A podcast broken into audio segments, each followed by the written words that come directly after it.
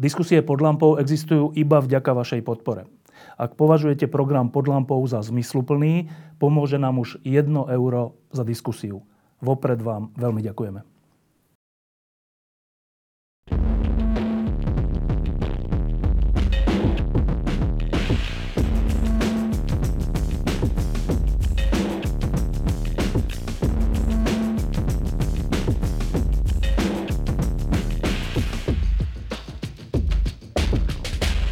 Dobrý večer. Dobrý večer.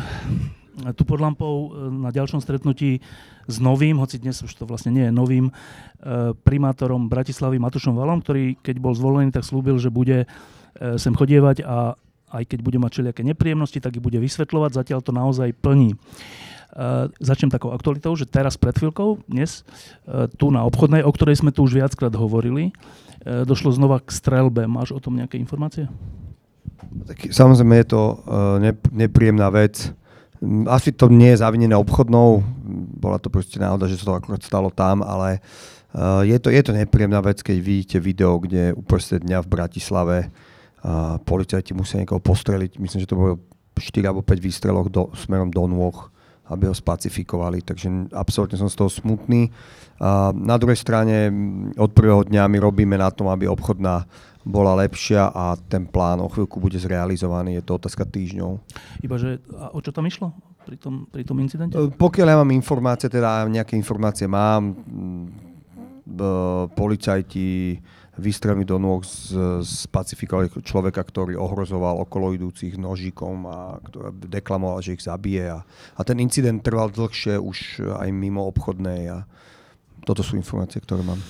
Dobre, e, k tej obchodnej ešte jedna otázka. Keď sme tu o nej hovorili, tak si hovoril, že na to, aby sa zvýšila e, tam nejaká bezpečnosť a normálna situácia, že tam plánujete urobiť e, policajnú stanicu priamo tam.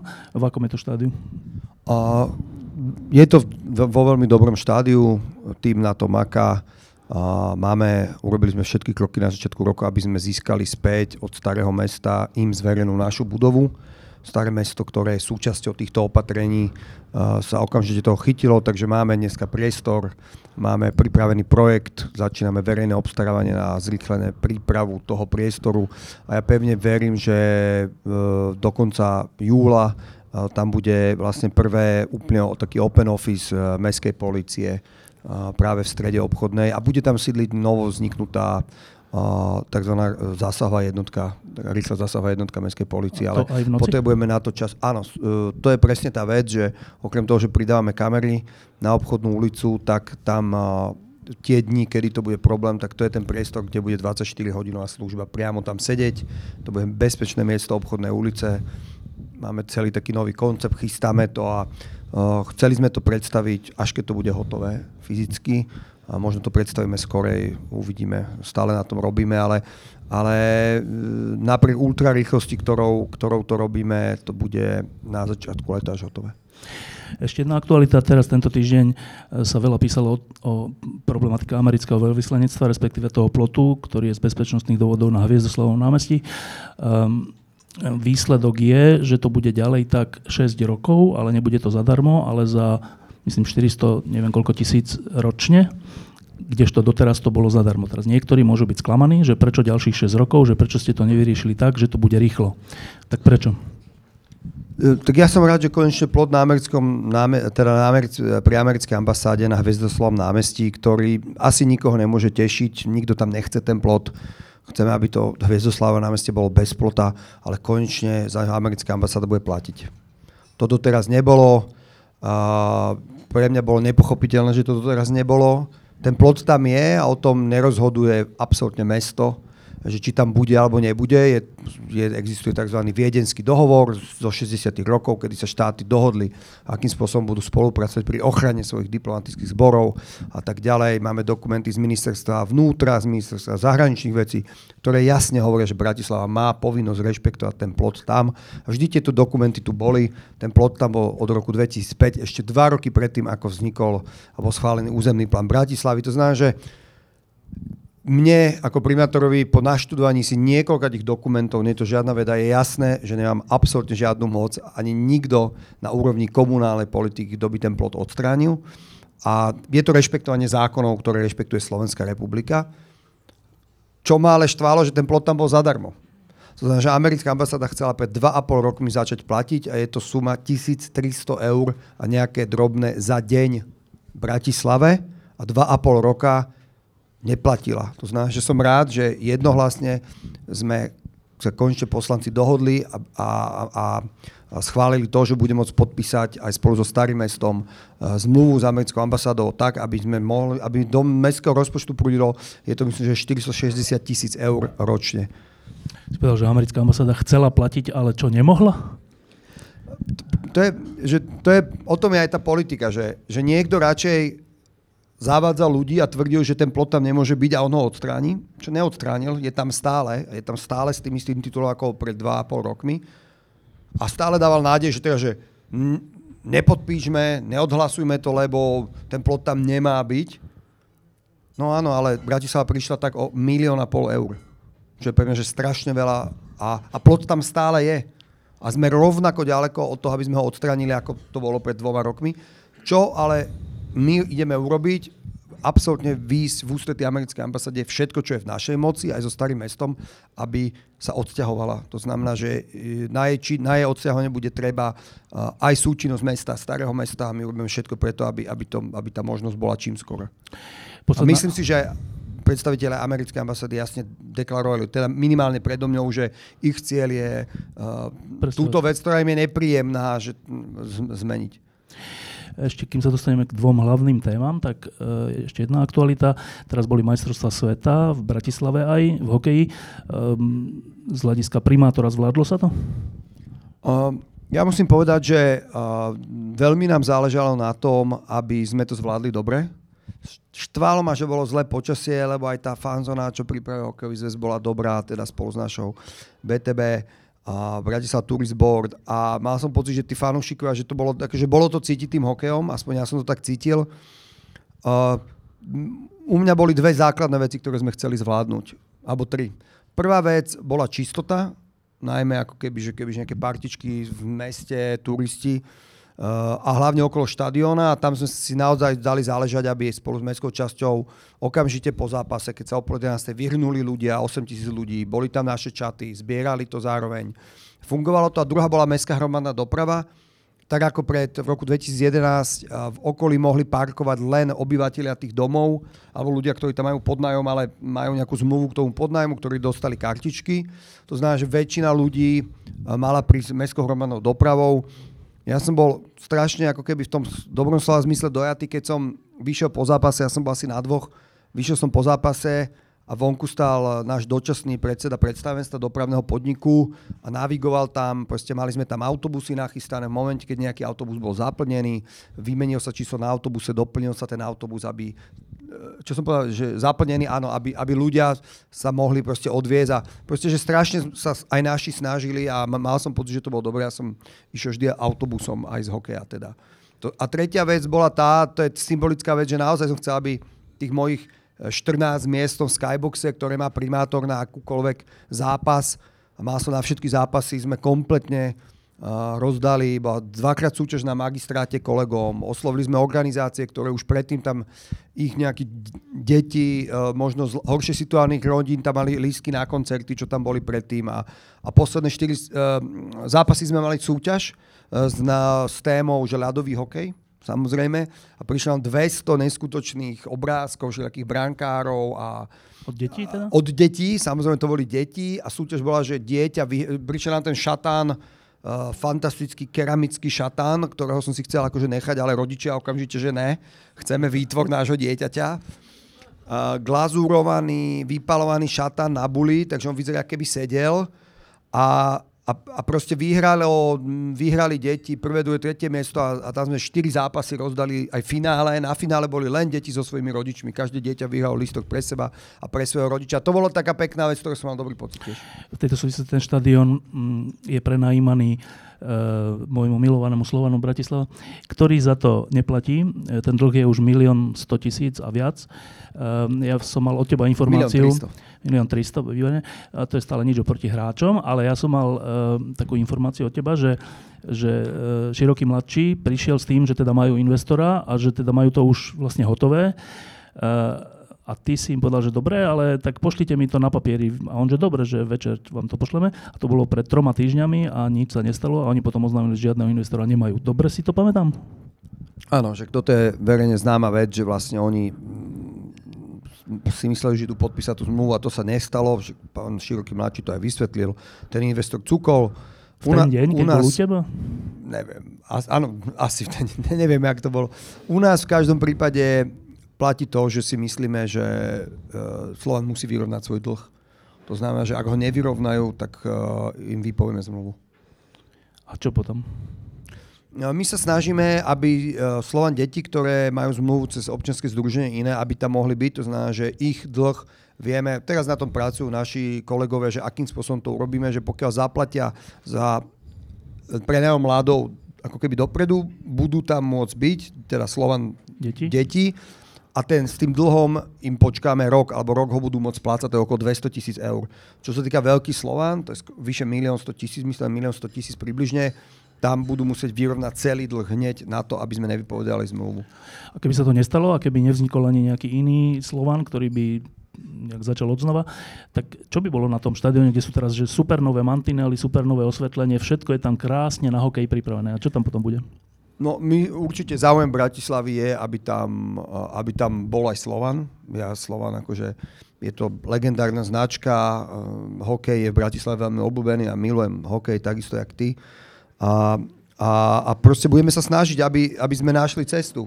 Ty máš rád hokej? Či? Áno, áno, ja len, že to porovnanie nebolo úplne fér, lebo... Ja, že viac ho máš rád? No určite. A, tak, ale hokej nevieš rád, ja ho viem. Á, dobre. Vieš, takže... On v detstve hral hokej naozaj teraz. To znamená, že že samozrejme, že naše úsilie je dopomôcť alebo pomôcť komukoľvek, kto bude mať tú značku alebo akokoľvek tá značka dopadne. Každom prípade tento dlh musí byť vyrovnaný už aj preto, že Stars, organizácia, ktorá e, ráta vo svojom rozpočte s tými peniazmi, má dneska už nejakú druhotnú platobnú neschopnosť a mesto je bude musieť naliať peniaze, aby vôbec mohla fungovať ďalej. Takže problémy pre mesto a nedá sa, nedá sa ísť ďalej takým spôsobom. No a teraz tie dve také veci, ktoré za posledné dva mesiace ma veľmi zaujali. E, začnem takou, takým prvým, čo to bolo? Prvým problémom, alebo skoro až škandálom, ktorý si mal. Um, išlo o hlavného kontrolora Bratislavy, to je, to je taká funkcia na magistráte, ktorý kontroluje, predpokladám, teda mestské podniky a hospodárenie a takéto veci. Aj teba, no. Aj mňa. A Uh, teda výsledok toho hlasovania bolo, že vyhral taký pán, o ktorom sa potom začalo písať, že však to je smerák. A nielen, že o to začalo toto písať, ale uh, niektorí ľudia začali šíriť, že vidíte, tak toto je, vlastne teraz sa to ukázalo, že ten Valo, čiže PS spolu, sú v skutočnosti takí tajní smeráci a už ich tam dávajú do funkcií tých ďalších smerákov. Hej, toto som si prečítal. A neprečítal som si to iba v nejakých akože anonimných diskusiách, ale hovorili to aj nejakí ľudia, ktorí napríklad kandidovali za primátora, napríklad istý pán Mrva, poznáš takého? No, čiže... čiže Bol som s ním v 20 diskusiách pred voľbami, no, takže poznám. Čiže však aj tu sedel, keď si mu potom ponúkal hlavného geodeta Bratislavy, či čo to bolo. No, ale to ne, nechaj bokom. Um, teda, teda otázka. Prečo sa hlavným kontrolórom Bratislavy stane Smerák, o ktorom, o tom smere, je známe, že až tak nejaké čestné kontroly neobľúbuje. Uh, aby som to vysvetlil, že samozrejme bol by som rád, keby hlavným kontrolom bol v Bratislavi niekto, kto nikdy so Smerom nikdy nič nemal spoločné. A náš pán Miškaník, ktorý je hlavný kontrolór, kandidoval v roku 2005 alebo v roku 2010 ako nezávislý kandidát z, s podporou Smeru na starostu Petržalky. A ja sa usilujem miešať do absolútne všetkého, čo sa v Bratislave deje. Je to moja robota. Ale je jedna vec, ktorá je akože veľmi, alebo sú to dve veci, ktoré teraz, do ktorých sa absolútne nemiešam. Prvá je hlavný kontrolór, to je funkcia, ktorá kontroluje mňa, môj tím Je to funkcia, ktorú majú ako keby poslanci k dispozícii, preto ho volia poslanci. Dokonca to, to nejde ani výberovým konaním na magistráte. Uh, magistrát iba robí nejakú administratívu toho, ale tí kandidáti, všetkých 12 kandidátov bolo v zastupiteľstve, rozprávali, mali každý dve minúty a tam priamo ich vyberali hlasovaním poslanci. A ja som sa usiloval, aj keď o tom bola diskusia na našom klube alebo na klube tým Válov v zastupiteľstve nebyť tam, nech sa oni pobavia a nech sa to vyrieši. Lebo je to vec, ktorý... Predstav si, že by niekto blízky týmu Válo alebo PS alebo spolu sa stal hlavným kontrolorom. Tak by sme v podstate urobili okrem iného to isté, čo vyčítame im, že, že máme všetko. Aj riadíme, aj sa kontrolujeme sami. A, a, a keď som... A samozrejme, poviem aj otvorene to, že je naozaj veľa ľudí, a kvalitných ľudí, ktorým verím, ktorí považujú tohto človeka za veľmi validného človeka bez nejakých škandálov v minulosti a dobrého odborníka. Takže to mi potom vydýchlo, keď som sa to dozvedel a ozvala sa napríklad Renata Blaho, ale aj iní ľudia, ktorí si mali čo dočinenia. To znamená, že rešpektujem plne to, koho si poslanci zvolili, aby kontroloval mňa a môj tím a, a ja dúfam, že budeme dobre spolupracovať pre Bratislavu. No, e, dokonca to potom bolo ešte aj tak, že aj tá dvojkoalícia, ktorá ti dala podporu v tvojich primátorských voľbách, e, mala takú tlačovku, kde myslím, že Miro Beblavý povedal, že no však je to teda zvláštne, budeme sa na to pýtať. Fúha. No, tak pýtali sa? Mali sme o tom diskusiu a povedal som im presne túto vec. A?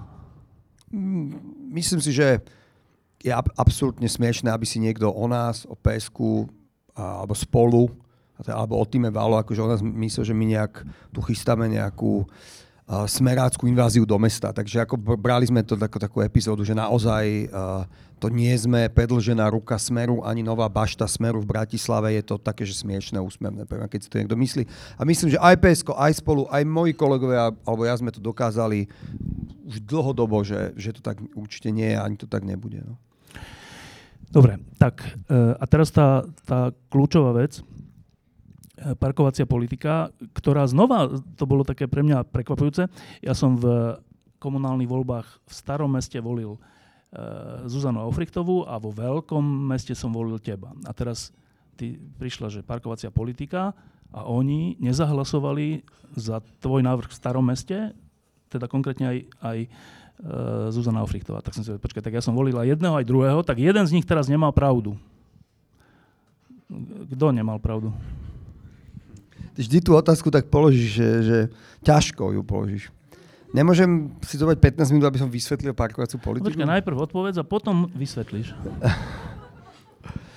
uh, No, my, myslím si, že za, s pani starostkou, so Zuzou Africhtovou zhodneme na tom, že potrebujeme parkovaciu politiku a myslím si, že ona je privyženec parkovacej politiky. By the way, mesto má predsa kopec ulic, kde už uh, regulované parkovanie za, za sumu 60 eur, keď ide o bps myslím, funguje dávno. Takže tu na dve ulice nad nami je séria ulic, kde to funguje a, a staromešťania to veľmi preferujú a obľúbujú. Ja sám žijem tu nedaleko na ulici, v ktorej je zaregulované parkovanie. Myslím, že všetci aj naši moji susedia a ja sme z toho uh, šťastní. Takže pre staré mesto to nie je žiadna novinka.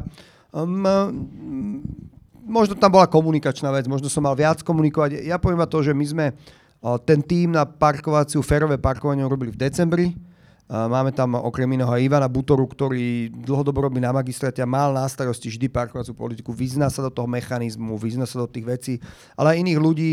Dokým sme pripravili nejaký návrh, ktorý by bol vôbec ukázateľný svetu, prebehli dva mesiace, Niekedy v marci sme začali kolečko so starostami, dali sme dve kolečko so všetkými starostami, kde sme to predstavili a keď sme videli, že, že máme podporu starostov, čo sa potom aj ukázalo v tých hlasovaniach, lebo zo 17 mestských častí to 13 odhlasovalo, alebo áno, 13 odhlasovalo, že, že súhlasí aj keď s pripomienkami s parkovacou politikou, tak sme s tým išli za poslancami a následne za verejnosťou.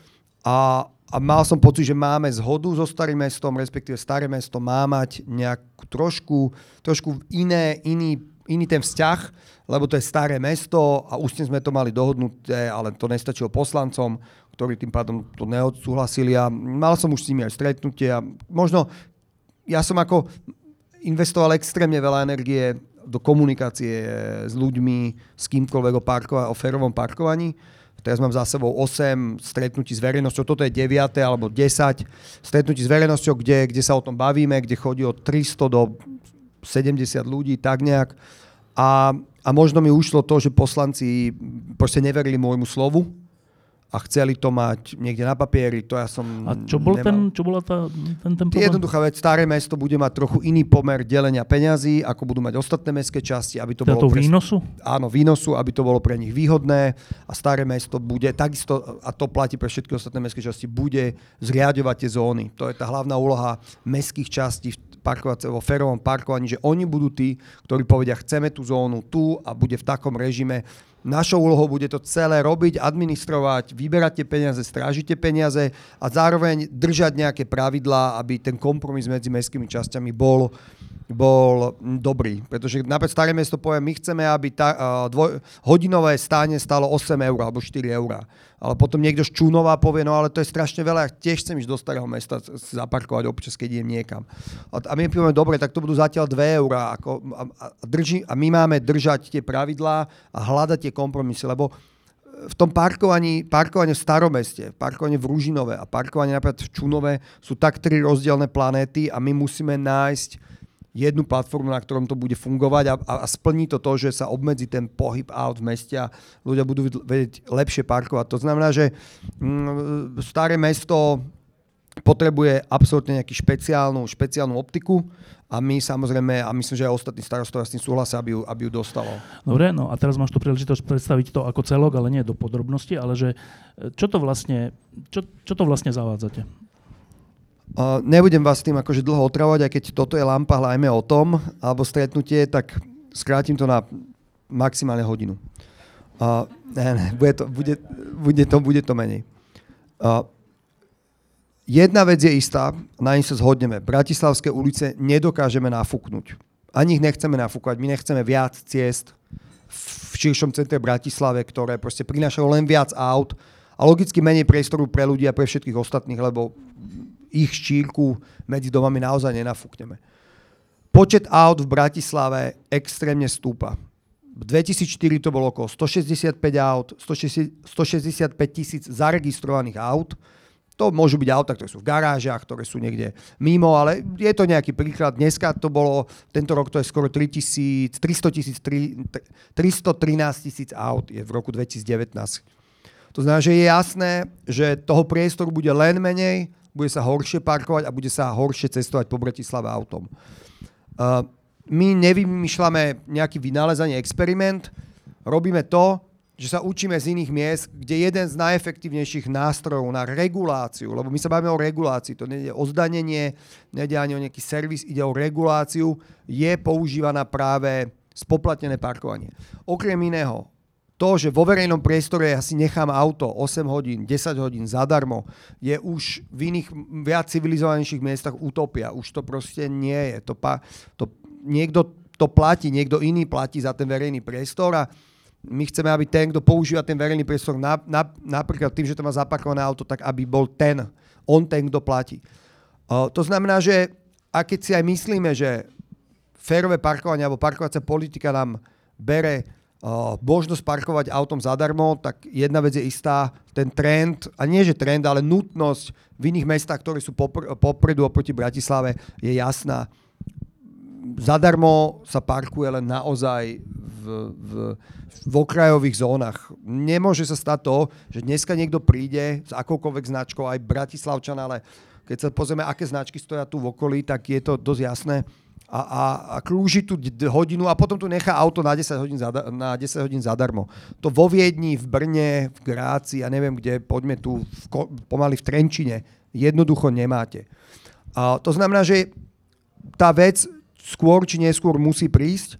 Ja vnímam aj so svojím týmom, že Bratislava má extrémny problém, ktorý sa blíži veľkou rýchlosťou a keď nezačneme okamžite s tým problémom niečo robiť, tak nás to dobehne. A keď hovorím okamžite, hovorím o dvoch, troch rokoch, lebo keď my to schválime teraz, tú nutnú vec, potrebujeme ďalších. Som povedal, že začneme to robiť najskôr na konci roku 2020 a na začiatku 2021, ale naozaj to bude fungovať ešte neskôr. To znamená, že to je vec, a to je dôležité povedať, aby, aby sa zase ľudia úplne nezlakli, že ona nebude fungovať hneď, tá parkovacia politika nebude fungovať všade.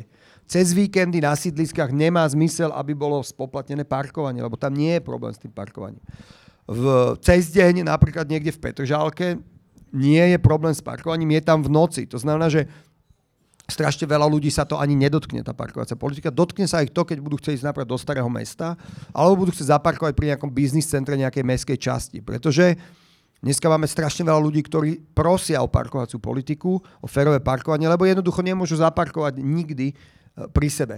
500 bytov, poznáte tú mestskú štvrť, alebo teda takú mikroštvrť, tam sú biznis centra, CBCčko a, a ďalšie. No, tam proste každé ráno, keď som tam býval, to viem, každé ráno tam ľudia, ktorí prídu robiť do, do tých biznis centier, krúžia hodinu, dve a čakajú na nejaké miesto. Vy im ho uvoľníte, odídete, oni tam dojdú a vy prídete o 5. o 6. z roboty a oni sú ešte stále tam. To znamená, že tí ľudia, tí obyvateľia sú úplne nešťastní. A práve toto je tá regulácia, aby tí, ktorí každý deň prichádzajú aj autom do Bratislavy, alebo v podstate prichádzajú uh, do nejakej mestskej časti z inej mestskej časti, aby mali nejaké nejakú reguláciu. A, a tá regulácia je v spoplatnení parkovania. Je to jeden z normálnych uh, spôsobov, ktorý, ktorý funguje všade na svete. A uh, čo je veľmi dôležité povedať, že my to netlačíme kvôli tomu, že máme pocit, že teraz chceme nejakých motoristov kulpabilizovať alebo niečo. Uh, dneska je v Bratislave skoro 40% ľudí, sú to dáta z roku 2016, dobre, ktorí nemajú auto. Ďalších 40 alebo 37% ľudí to bolo, ktorí majú jedno auto. To znamená, že je tu väčšina ľudí, ktorí proste používajú aj MHD, alebo idú aj inak a, a férové parkovanie, férové nielen k tým vodičom, ale, ale k tým, ktorí proste nemajú auto, ktorí chcú napríklad prejsť po chodníku s kočikom bez toho, aby tam stálo auto. Pozrite si, tu sme na Zochovej. Zochová je tu. Čiže tam sa nedá prejsť. Uh, sú tu ľudia, ktorí proste sú, a, a mne sa to nepáči, keď auta stoja na zelení. To znamená, že a, a je tu veľa iných prípadov. Je tu, máme zdravotné problémy. V Bratislave je problém so vzduchom, prekračujeme limity. To znamená, že to je celá séria opatrení a nebavíme sa len o, motori, o, to, o motoristoch, ale aj o tých, ktorí nie sú úplne závislí na aute. A, a my sme tam urobili opatrenia, ktoré sú dôležité. Viete, že možno ste to zachytili, že prvé auto, pokiaľ máte trvalý pobyt a nejaký vzťah k autu, bude stať 39 eur za rok. Hej. Uh, k tomu si môžete za 10 eur dokúpiť tzv. bonus, že každý deň počas roku budete mať 2 hodiny parkovania v akejkoľvek inej mestskej časti, kde je spoplatnené parkovanie, okrem starého mesta. To znamená, že, že potrebujete odniesť dieťa do školy v inej mestskej časti, tá nákladka, výkladka, dajme tomu do dvoch hodín, aj s nákupom večer sa zmestí pri drvivej väčšine ľudí. To znamená, že hľadali sme v, v, za tých 39 eur má Bratislavčan bonus 100 návštevníckých hodín. To znamená, že my riešime ten problém, že som niekde doma v Petržalke a príde na večeru kamaráti, ktorí nechcú platiť tých 50 centov, ktorí tam budú asi na hodinu, tak ja im môžem z tých mojich 100 hodín darovať jednu, dve, jednoducho SMS-kou cez aplikáciu, lístkom. Uh, príde babka, otec, vnúk, syn, opäť môžu parkovať. Keď je to v nedelu, tak sú zadarmo, v sobotu sú zadarmo. Keď príde opravár a je v zóne, ktorá je spoplatnená cez deň a jemu sa to dá darovať, ale opäť, keď príde cez deň niekde do Petržalky, tak tam na drvej väčšine Petržalke to cez deň nebude spoplatnené, lebo tam nie je problém. To znamená, že je to ako keby je to strašne jednoduché na tom začiatku, keď povieme, že jasné, ideme vyberať peniaze za parkovanie, je to o mnoho komplikovanejšia veda, keď ideme do tých detailov, ako to nastaviť, tak aby to fungovalo pre najväčšiu možnú skupinu obyvateľov. Hej. Tak to znamená, že ja poviem iba to, že odkedy sme to dali von, my sme spracovali vyše 2500 podnetov od občanov, kde nám píšu svoje životné situácie. V podstate ľudí nezaujíma žiadny princíp, ich zaujíma ich, životná situácia a ako ju budú riešiť a to je pre nás to najlepšie ukazovatko. Aj podľa toho sme už niektoré veci zmenili a zjednodušili pre ľudí. A ešte iba poviem jednu vec, že je to uh, takisto pre mňa je strašne dôležité, aj preto sme vlastne dneska tu, že sa o tom baviť s ľuďmi a odpovedať im priamo na tie otázky. To znamená, že ja chodím aj s týmom, uh, a hovorím, že včera som bol v Dúbravke, a to bolo asi 8. alebo 9. stretnutie po Rači, v Rakuni, e, Karlovej vsie, Petržalke, kde proste sedíme, je tam 300 ľudí, čo tam bolo asi 100 v tej Dubravke a bavíme sa a odpovedáme na otázky. No, e, teraz, aby sme si vedeli predstaviť rozdiel oproti dnešku, tak dnešná situácia, konkrétne moja dnešná situácia je taká, že ja bývam v starom meste, uh, mám jedno auto, cez deň, cez deň ho mám zaparkované v takom dvore, za čo si platím, čiže nie na verejnom priestranstve a mám ešte takú tú kartu, ktorú si kúpim vždycky každý rok od od starého mesta, ktorá stojí ani neviem koľko, 10 eur alebo koľko, 15 eur, ktorá je na rok a tam ju umožňuje na tých vyznačených miestach mes, mes, mestskej časti stáť ako keby zadarmo teda za tých 10-15 eur za rok. Čiže rozdiel medzi týmto dnešným stavom a tým, čo ty teraz navrhuješ je, že ja si vlastne tú kartu kúpim za tých 39 eur a to je všetko? Áno, tam je staré mesto ešte trochu komplikované, aby to nebolo jednoduché. Skvelý starosta pred mnohými rokmi, skvelý v úvodzovkách.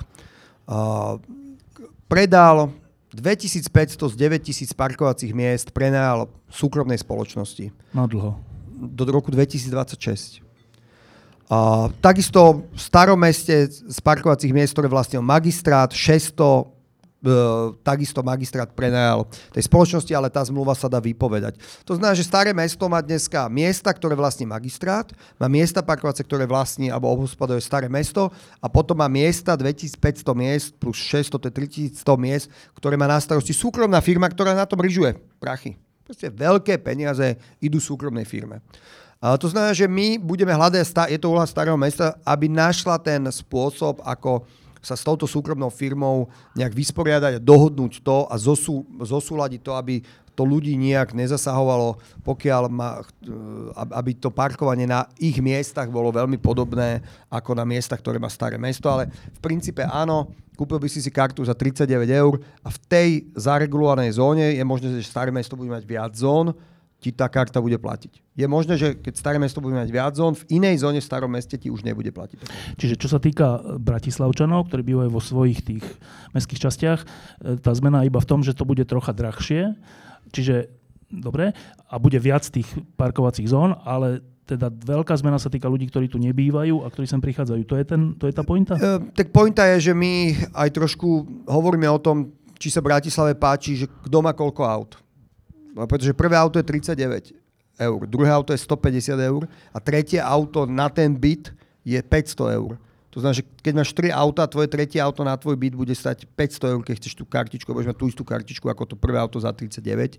Je to normálna vec, proste ako keby uh, proste príliš veľa aut tú Bratislavu zabije. Hej, že viem, že to je strašne citlivá vec, viem, že my jednak nejakým spôsobom prichádzame s tým, že aby ľudia zaplatili nejaké peniaze navyše a dokonca prichádzame s tým, že chceme trochu zmeniť ich uvažovanie alebo z, z, možno zvyky, až by som povedal.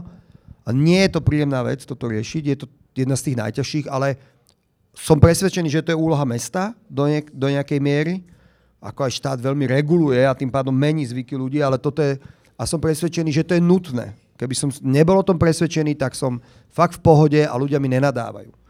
A a nerobím tú parkovaciu politiku. Ale ja som, dokonca ešte vo voľbách som hovoril, jeden z mojich hlavných vecí bolo, že ideme robiť parkovaciu politiku a tam sme mali prvé auto za 100 eur. Takže teraz za 39 eur, tak mám pocit, že sme celkom ustúpili. Dôležité je povedať, že, že dneska to, čo ty si hovoríš, že Áno, dneska aj Bratislavčan, ktorý príde z Dúbravky do Ružinova, kde bude spoplatnené, nemusí, ale môže byť v niektorých častiach spoplatnené aj denné parkovanie alebo zaregulované, môže si vyvinúť svoje dve hodiny zadarmo a zvyšný čas bude musieť platiť nejaké hodinové, hodinové státe. V každom prípade ten, kto nie je Bratislavčan a napríklad býva v Petržalke alebo v Dúbravke, tak na rozdiel od Bratislavčana bude musieť platiť za každú hodinu počas noci. Za každú hodinu, pokiaľ stojí jeho auto. To znamená, že keď tam je napríklad uh, sadzba 1 euro za hodinu, tak pokiaľ Bratislavčan zaplatí 39 eur za to státe za rok, tak on človek zaplatí, dajme tomu, 10 eur za deň, čo je dokopy 3650 eur, keď to tak zjednodušíme uh, za, rok, za no. rok. A ešte ten bratislavská rodina má, keď má dve auta napríklad za 10 a 10 eur, 4 hodiny zadarmo kdekoľvek inde v Bratislave. Takže myslím, že je to veľmi výrazne, cieľ bol aby to bolo férové pre Bratislavčanov, aby, aby to bolo úplne jasné, ale zároveň, uh, a, a zároveň, aby tí, ktorí tu žijú a majú nemajú tu trvalý pobyt, tým pádom my z nich nemáme peniaze, keď sa delia peniaze, aby si ten trvalý pobyt urobili alebo budú platiť. Nejakým spôsobom tie peniaze z nich dostaneme. Ale zároveň to hovorí, a to musím povedať, že nie, bol by som rád, keby to sa nebolo, bolo by to pre mňa o mnoho jednoduchšie, ale že ten problém s dopravou, ktorý máme s počtom jazd, ktoré sa každý deň robia v Bratislave a ten problém s parkovaním vytvárajú najmä Bratislavčania. Sme presvedčení, že Mm, že z 90% to vytvárajú Bratislavčania a, a nie mimo Bratislavský samozrejme. Je, aj mimo Bratislavský sú problémy, chceme spoplatňovať viac a viac, práve preto chceme, aby ostali zaparkovali na tých záchytných parkoviskách. Dneska v podstate v nejakej forme záchytné parkoviska máte. Zoberte si cintorín v Rakúňa, uh, tam je obrovský silný prúd aut každý deň z toho smeru Komárno cintorín Vrakuňa, ktorý je priamo na zástavke 201 202, ktoré sme zrýchlili vďaka tomu buspruhu, ktorý tam je, tak tam nikto nezastaví. Všetci tam idú ďalej, prázdne parkovisko pre 250 aut, oni idú ďalej a niekde v Rúžinové hodinu krúžia, aby zadarmo zastavili. Pokým nebudeme mať reguláciu, tak uh, títo ľudia ďalej budú chodiť autom do Bratislavy. Hej. A iba poviem jednu vec, že Dusseldorf E, si to zmapoval, my máme rôzne údaje z rôznych miest, všetky sú, čo sme na, väčšina z nich je na webe v takom skrátenom dokumente, vyratali, že 12,5% všetkých jazd v meste je zapričením hľadaním parkovacieho miesta. Akože to, je, to je stará známa vec, že, že ekonomiku, zdravie ľudí, nervozitu, zdravie mesta, životné prostredie mesta často ničia práve autá, ktoré hľadajú parkovacie miesto v nádeji, že predsa sa im podarí zaparkovať niekde zadarmo na 10 hodín. Jak napríklad tu za rohom na pokračovaní Zochovej proste stoja stojí 100 aut zadarmo celý deň, úplne bez problémov. E, teraz ešte dva problémy, ktoré s tým súvisia. Jedna taká finta, že nebude sa diať to, že keď má niekto druhé, tretie auto, a to je už 100 a 500 eur, tak to prepíše na niekoho e, vo vedľajšom byte, ktorý nemá auto? Tam je dôležité samozrejme, že trvalý pobyt a samozrejme si špekulant ináč. A tam je... Čiže to každého napadne toto na Slovensku. Ja, samozrejme, že, samozrejme, že nás to napadlo a, a tam je to, že vzťah k autu. Ty musíš byť, že majiteľ auta... Hej, hej. Či ho má rád? Majú ho radi, no? majú, majú. Ja cítim, že ľudia majú radi auta. No. Cítim to te, tento mesiac výrazne, lebo sa ich dotýkam tých aut trošku. No, takže tam je dôležitý vzťah k autu. A opäť, my nechceme komplikovať ľuďom život v žiadnom prípade, Takže, ale ten vzťah autu tam musí byť. To znamená, že som majiteľ auta, som držiteľ auta, to je super vec, že v techničaku máte dve kolónky, majiteľ a držiteľ. To znamená, že majiteľ je leasingovka, alebo môže to byť vaša firma, držiteľ ste vy a platí aj keď ste iba držiteľ. Eh, môžete mať uh, firemné auto, môžete mať auto napísané na vašu firmu, môže to byť teda služobné auto. Všetky tieto vzťahy platia. To znamená, že uh, usilujeme sa to urobiť a reflektovať ten reálny život ľudí, tak aby oni nemali tento problém, že by museli špekulovať. Nie, že museli, však to je iba výhodné, že Áno, ale niekto ti nemôže požičať. A ešte raz mi to povedz, ten tvoj, no, ten tvoj, ten tvoj podvod na tisícročia. Ako to má byť teda? Prepíše auto na kamoša, ktorý nemá auto. Prepíše auto na kamoša, ktorý nemá auto. Z nášho pohľadu ten kamoš, keď má trvalý pobyt v starom meste a jeden ho napísané auto, má právo to auto mať. No a stratili ste 100 eur. Ale neviem. Áno. Um, druhý problém, uh, keď si hovoril, že je 300 a dokonca 500 eur v tom druhom prípade. Uh, keď, druhý, druhý problém, že si hovoril, že... On dáva rady, že ako to, no. Bratislava, ja už som, ja už som prepísal. Uh, um, dokonca jednoduchšie, tak potom povedzte v otázke. Uh, druhý problém, že v Bratislave koľko si 300 tisíc aut už? Je zaregistrovaných 313 tisíc aut, ale to, to, to je iba nejaký ukazovateľ, pretože veľa z tých aut môže byť zaparkované v súkromných pozemkoch, veľa z tých aut je mimo Bratislavy. Dobre, ale, že ale, ale hovorí to o tom, akým tempom rastie chuť Bratislavčanov po autách. Dobre, hej. a teraz, že keď bude táto parkovacia politika, čo bude vlastne na, v celej Bratislave, vo všetkých jej, jej štvrtiach, čo je obrovské územie, aj kilometrovo, aj všelijako, že jak sa bude kontrolovať toto? Dôležité povedať, že ona to bude trvať roky, dokým že bude všade. A niekde nebude musieť byť, sú dneska obce, obce, pardon, mestské časti, ktoré sú bývalé obce v okolí Bratislave, kde ten tlak na to parkovanie nie je taký veľký. Sú dneska sídliska, kde nie je ten tlak taký veľký a možno tam nikdy nebude tá regulácia. No dobre, ale stále, stále to je, bude to, že veľké povedať, územie. Že táto regulácia rieši len tie miesta, kde majú problém, dokonca je to, ten problém sa volá, že 90% obsadených parkovacích miest uh, v príslušnom čase, ktorý sa má zaregulovať. Samozrejme, že stane sa, že ty to zareguluješ tu a auta, ktoré tam nemajú stáť, sa posunú do okolia. V tej sekunde tí obyvateľia tiež si budú pýtať reguláciu a je možné, že sa to bude zväčšovať, ale to bude trvať naozaj roky, takže nechcem vyvolať v tomto paniku, že zrazu všetci majú problém. Jasné, ale že jak sa to bude kontrolovať? Lebo to znamená, že keď niekto v noci niekde zaparkuje, tak t- aj v tú noc tam niekto musí prísť, nejaký, mm. neviem kto, váš pracovník a zistiť, či tam parkuje zaplatenie alebo nezaplatenie. Opäť uh, nejdeme vy, vymýšľať mm, vzduch či vodu, či ak sa to povie. Skúsme sa inšpirovať Trenčinom, kde Ríšo Rybniček na tom maká naozaj dlho, a, a, alebo akýmkoľvek iným mestom, kde to funguje.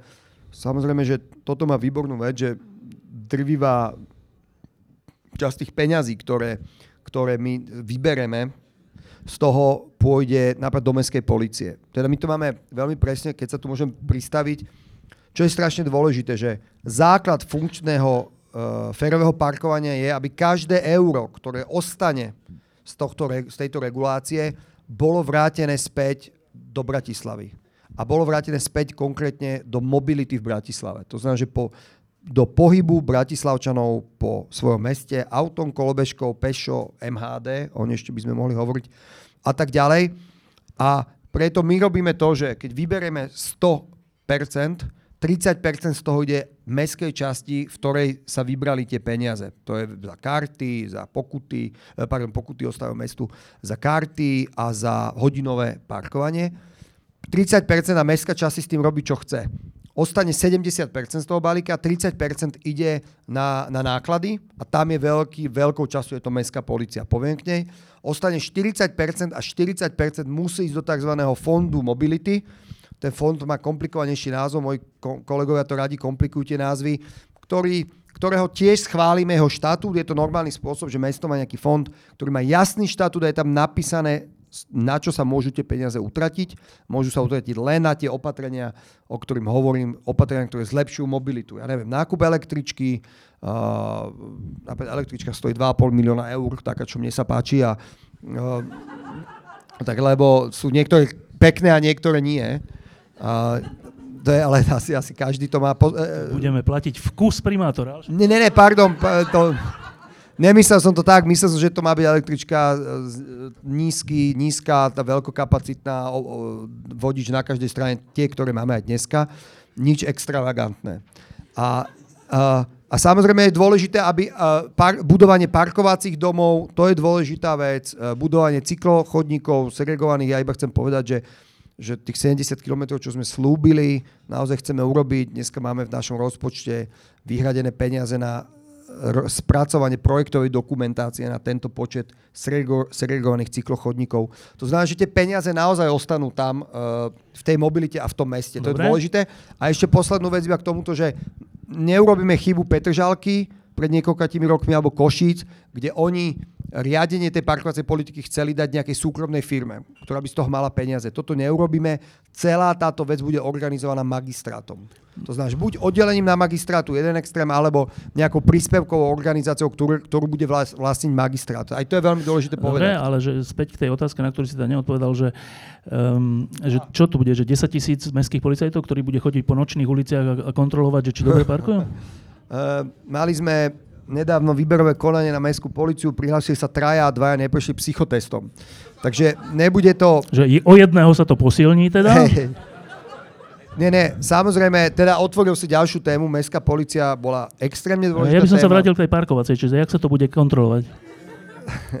Iba chcem povedať, že robíme všetko preto, aby sme dokázali získať viac zamestnancov mestskej policie. Je to samozrejme otázka peňazí, nástupný, nástup, nástupný plat musí byť viac ako je 550 eur. A na tom robíme, opäť na to máme nejaké peniaze v budžete, ale Napríklad Staré mesto, Nové mesto, Petržalka, Ružinov, to sú základné 4 mestské časti, na ktorých sme robili ten model. Na, na to vieme, že aby sme to zvládali, potrebujeme najať 96 policajtov. To je jedna smena. Eh, pardon, to je 24-7, to znamená, že to je 96 eh, deleno Tromi, troma, no? troma, to máš 32. 32. 32 ne, úplne, ale dobre, dobre. No. Ten jeden prešiel, tak to je dobre. 96, no? dobre hovorím. 32. Dobre. A, a teraz nejakým spôsobom základná vec, policajné auto, ktoré má hore uh, namontovaný alebo vpredu snímač, Dneska máme technológie a za dva roky to bude úplne ešte inde. Technológia, ktorá ide v reálnom čase sníma značky, vie snímať aj značky z ostrého uhlu, teda aj aut, ktoré stoja pri oproti sebe? sebe, pri sebe, vyhodnocuje automaticky, či tá značka tam má byť, alebo tam nemá byť. Pre mňa to znamená, že máme viac ľu- mestských policajtov v uliciach, ktorí jednak robia tú kontrolu, ale jednak sú v uliciach. A to nie je tak, že on kontroluje a keď vidí, že sa niečo deje, povie, sorry, ja tu kontrolujem to sú hliadky, ktoré zároveň aj kontrolujú. A náš cieľ je, sú mesta, ktoré majú taký benchmark, že celá ulica je skontrolovaná raz za hodinu. Hej, tak to je akože úplne vysoká úroveň. Keď si ale zoberieme, že Bratislava má, prežniem to, do 400 km ciest, z toho sa parkuje reálne na nejakom, na nejakom inom, na, na menšom čísle tak a máme, dajme tomu, 8 aut, tak vieme, že každé auto denne, keď urobí 30-40 kilometrov, takže každé auto denne vie urobiť o mnoho viac, tým pádom ja by som chcel, aby tam tá kontrola bola, bola že každá ulica bude skontrolovaná niekoľkokrát cez deň. Hej. Uh, to sú opäť systémy, ktoré nevymýšľame. To sú systémy, ktoré fungujú bežne v zahraničí. A, a to je ten systém, vlastne celé to je... A, a, ale tam je dôležité, že my bojujeme, aby Bratis, mestské policie získali objektívnu zodpovednosť, to je veľmi dôležité, bez toho to nebude fungovať. to znamená, že dneska mestský policajt musí ten priestupok riešiť na mieste. To znamená, že papuča, niekto príde, vybavím to, pokuta.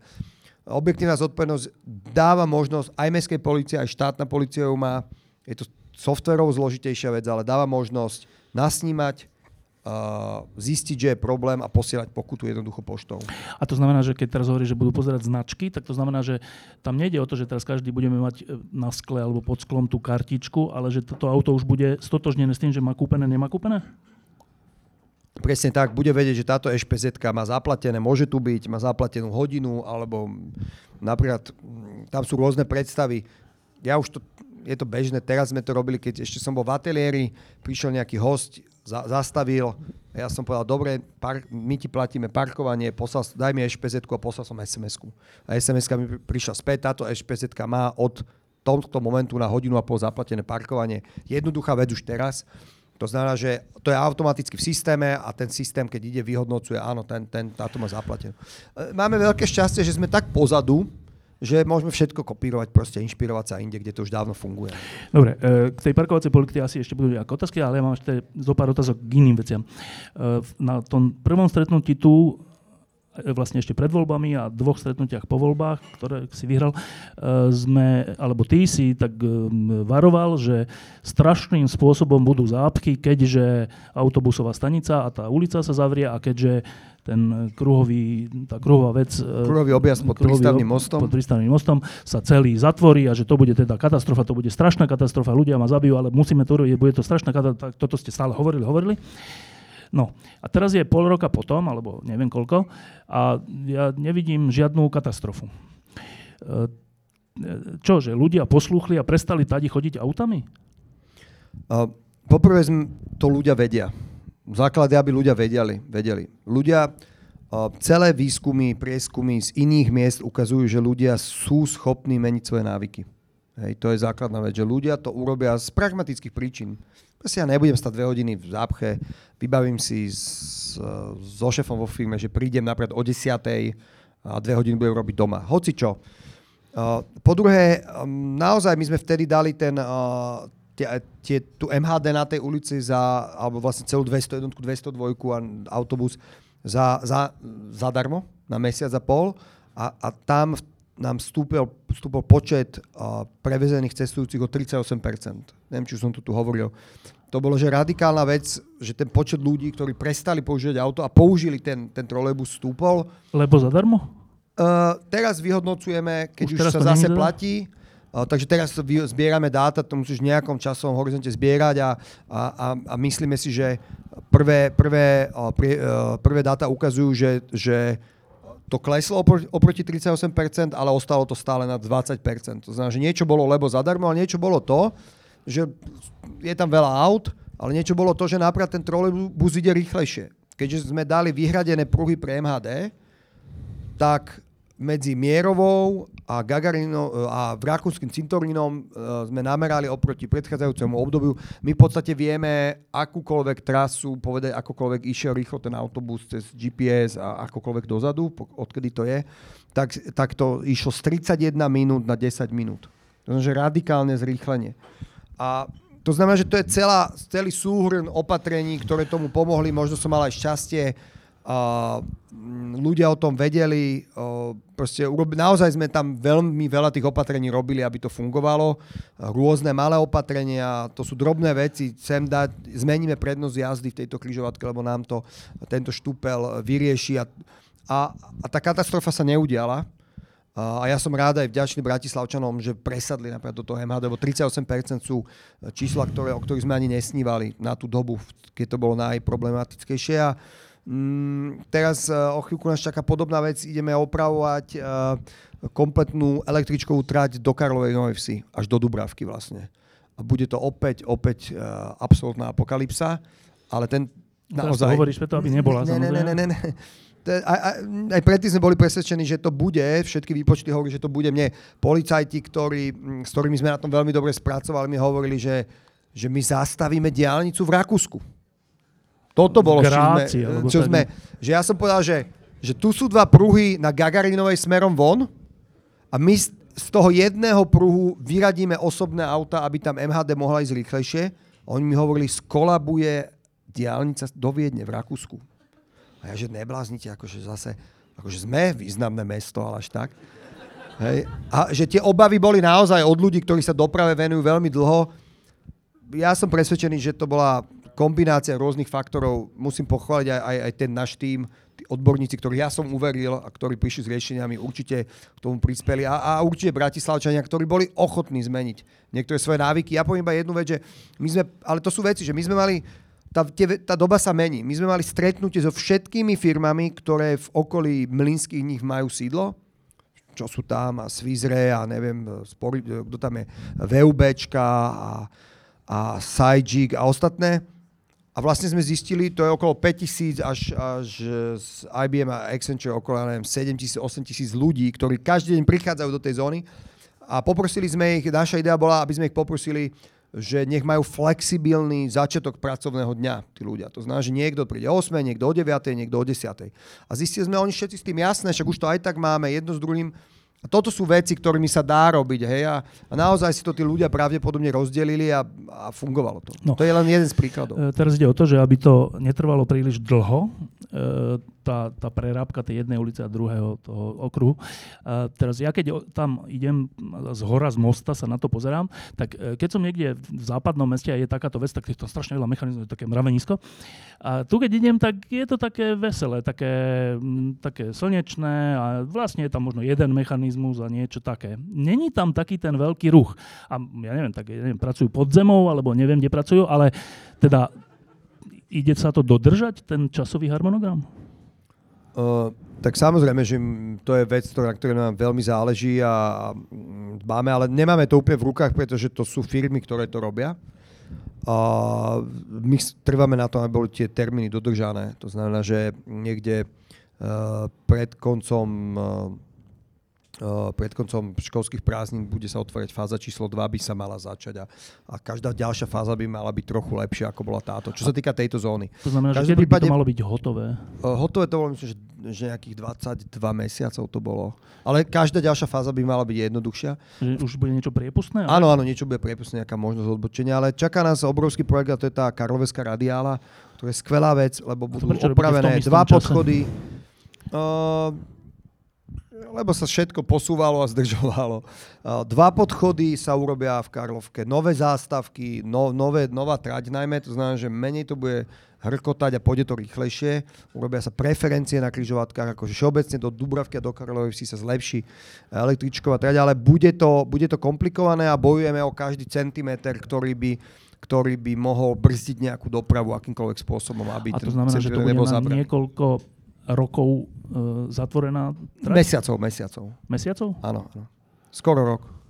A čo, čo sa bude diať ten rok? No, bude sa vymieňať trať, budú sa Nemyslím, ale veci. teda, že namiesto tej električky bude čo? No tak bude tam, uh, samozrejme tam bude nejaký režim. Uh, Autobusový? tak akože to není novinka, vlastne o tej rekonštrukcie sa hovorí veľmi dlho, my k nej už prichádzame, áno, budú tam autobusy a myslím, že budúci alebo ten ďalší týždeň začíname komunikáciu o tejto veci. A chcem povedať, že a neviem, či sa stalo v Bratislave tak dlho, že takéto tri relatívne, alebo dve veľmi veľké opravy sa diali v podstate Naraz, v jed, no? jeden rok, ale na druhej strane treba to proste vydržať a treba to urobiť, lebo naťahovať to nemá zmysel. No, kedy si bolo také, že dostať sa z Karolky alebo z Dubravky do, do mesta boli také dlhé rady a tak. A keď teraz hovoríš, že to bude katastrofa, a teraz to už asi aj myslíš naozaj, tak e, to, to si máme ako predstaviť? E, my robíme všetko preto, aby sme urobili tie správne opatrenia, ktoré, ktoré tomu, Alebo ktoré tomu predídu. Čo, čo sa obávaš? Jakej katastrofy? Mm, našťastie to začíname robiť cez školské prázdniny. To je základ, že tá najhoršia vec bude robiť cez školské prázdniny, ale, ale no, obávam sa jedine klasicky tomu, že to bude s ľuďom nepríjemňovať život, lebo zrazu električka až do Dubravky nepôjde a všetky tieto veci. Ale rovnaký akože počet tom... autobusov akože bude, hej, čo sa týka prepravy. Jasne, všetko sa nahradí a všetko Len, sa že keďže tam chodia auta, tak to bude vlastne zápchy, to budú inými slovami? Bude tam zústená doprava, samozrejme. Čiže zápchy tam budú? Áno, aj. Čiže čo, že hodina do, do mesta? Nie, to vôbec si nepoviem teraz. Ako zvládneme to, myslím si. Teraz nestražme zase. No tak keď predtým hovorili, že zastavíme dopravu v Rakúsku, tak teraz hovorí, že nič sa nestane? Ne, ne, ne, ne, ne, ne. Nehovorím nič. Nič nehovoríš? Daj mi čas, potrebujeme to komplexne predstaviť. Ako, to není novinka od, o rekonštrukcii tejto rady, ale sa hovorí už 5 rokov, konečne dosúťažené. Jedna veľká časť toho v Dubravke je už zrekonštruovaná Takže toto není nejaká vec, ktorá by mala niekoho prekvapiť, ale už prichádzame, ten deň D prichádza a ja si myslím, že to je dôležité, aby sme to mali, aby tam tá električka bola naozaj kvalitná. Dobre, a teraz už prídu otázky, máme tu mikrofón, iba sa prihlaste, ale ešte predtým sa opýtam, teraz si mal zase také vystúpenie na námestí SMP, teraz nemyslím skupiny Pára, ale teba ako e, frontmana mesta. A Um, hovoril si tam o tom, že idete SMPčko a kamenné námestie a teraz neviem to slovo zrevitalizovať alebo nejaké takéto slovo. Ale ja stále dúfam, že SMPčko a Kamenné námestie idete, že povedal by som, že úplne zmeniť. Že toto je len taká nejaká kozmetická vec, čo idete urobiť? Hmm. Pre mňa je verejný priestor veľká téma, veľmi dôležitá vec a som presvedčený, že pre väčšinu Bratislavčanov verejný priestor pre mňa není len SMP alebo kamenné námestie, verejný priestor sú aj sídliska. No tam, tam, je, tam je najväčšie gro verejného priestoru a, a tiež aj tomu sa budeme venovať, preto robíme v MIBE, v Metropolitnom inštitúte Bratislave, robíme už máme po konkurzoch a sú tam ľudia, ktorí pracujú na manuáli verejných priestorov. To znamená, že my budeme presne vedieť, ako má ktorý verejný priestor vyzerá ten šlabikár. Už som to asi stokrát hovoril, ale ja to rád poviem zase. To je ten systémový prvok, ktorým urobíme to, že za eh, že, že budeme mať jasný názor na to, ako má vyzerať verejný priestor. Napríklad aj to, že kde sa môže v okolí starého mesta asfaltovať a kde sa musí dávať kameň. Lebo v tomto sme fakt, uh, málo ktorých miest má toľko asfaltu priamo v centre. A chceme urobiť ale nejaké kroky. Chceme, uh, ja mám pocit, že Bratislava bola začarovaná, myslel som, som si to aj pred voľbami a myslím si to aj teraz, že, že ľudia trochu prestali veriť, že je niečo možné zmeniť. Tu sa napríklad SMPčko je nedotknuté koľko? Strašne dlho. Tam sa nič neurobilo. Hej. Uh, treba si uvedomiť, že my sme za posledných 30 rokov Bratislava získala, alebo 20 rokov od revolúcie, a to asi, že 1,9 km električkovej trati. Brno od revolúcie, keď sa nemýlim, tak myslím, že 30 alebo 40 od 30 alebo 40% navýšilo svoju električkovú uh, infraštruktúru. Akože to sú zásadné veci. No a my, my chceme ukázať na tom eh, námestí, eh, na tom námestí SMP, že, že ako tie zmeny budú vyzerať. To znamená, že my spolu s projektom Živé námestie, ktoré je teraz ešte viac bratislavské ako predtým, ukážeme niektoré veci, ako ich vnímame, ako ich chceme robiť už teraz, veľmi skoro ale v zápäti v lete sa vyhlási architektonická súťaž. Použijeme prvýkrát v bratislavskej histórii, neviem, či v slovenskej, tzv. súťažný dialog. To je relatívne veľmi progresívna forma verejného obstarávania, ktorá dovoluje uh, komunikovať počas práce na tom elaboráte architektonickom s tými architektonickými ateliérmi a je to taký akože workshopovým spôsobom. Prídeš je, robíme to preto, lebo to je ten spôsob, ako sa dá prísť čo najlepšiemu výsledku. Hej? A o to tam ide a zároveň to je verejné obstarávanie vo všetkých pravidlách verejného obstarávania, ako, ako to má vyzerať a ideme to urobiť, trúfame si na to a výsledkom bude, že niekedy uh, na konci tohto roku, respektíve na začiatku budúceho roku uh, nehovorím termín, budeme mať výsledky architektonickej súťaže a celé toto územie bude, bude normálne urobená veľká zre- rekonštrukcia. Dovtedy my ale chceme urobiť nejaké veci, ktoré nám možno povedia, ktorým smerom sa máme hýbať. To znamená, že z Klobučníckej 20 aut zmizne a budú tam osadené dočasné stromy v kochlikoch. Uh, zmiznú niektoré auta, ktoré sú na námestí SMP priamo a len takým, uh, takou formou sa to vymaluje, aby bolo jasné, že ten priestor už nie je cesta, ale je to verejný priestor. Uh, dokonca potom plánujeme predtým, ako vôbec... Lebo tá súťaž, výsledok tej súťaže bude výsledok na začiatku budúceho roka, alebo v prvej polke budúceho roka, potom bude verejné obstarávanie, to všetko potrvá. My chceme ukázať ľuďom, že tá zmena je možná hneď. A možno uvidíme, že tí ľudia chcú o mnoho radikálnejšiu zmenu alebo o mnoho menšiu zmenu, a to budeme už vedieť do, do, do toho dialogu s tými architektmi o finálnej podobe aplikovať.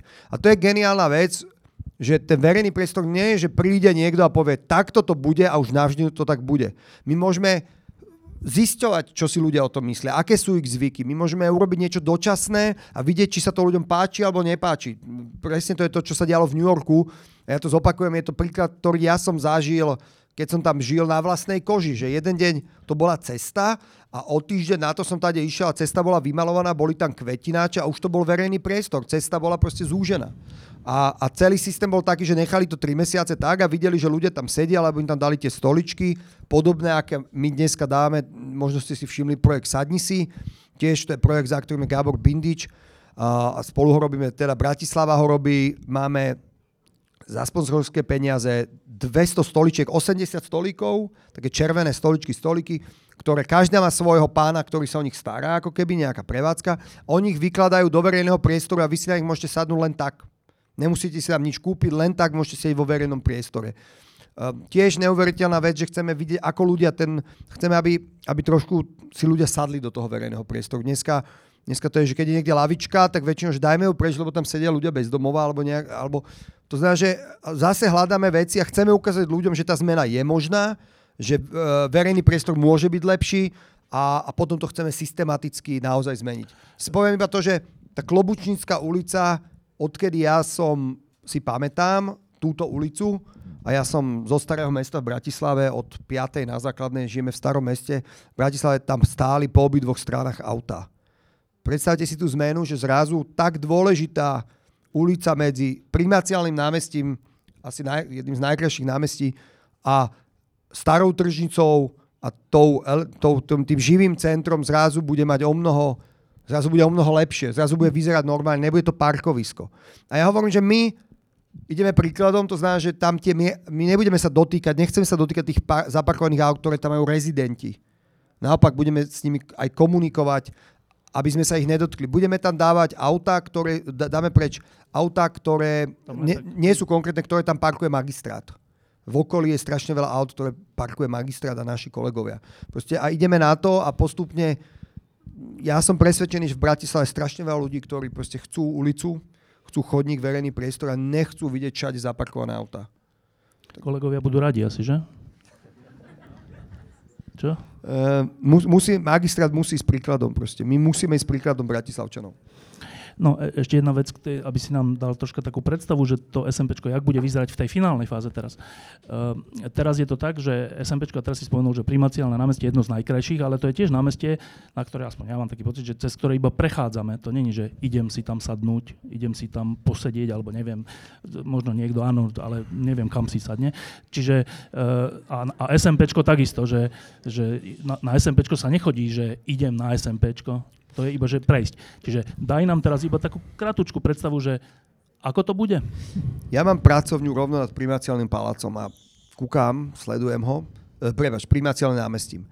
Primaciálne námestie má na jednej strane e, radnicu? Geo, e, neogotickú dostavbu starej radnice z začiatku storočia, respektíve áno, z konca minulého storočia, e, prepač, z konca predminulého storočia a zo začiatku minulého storočia Primaciálny palác, jednu z najhonosnejších stavieb v Bratislave a novú radnicu, novšia radnica od, od architekta Emila Beluša.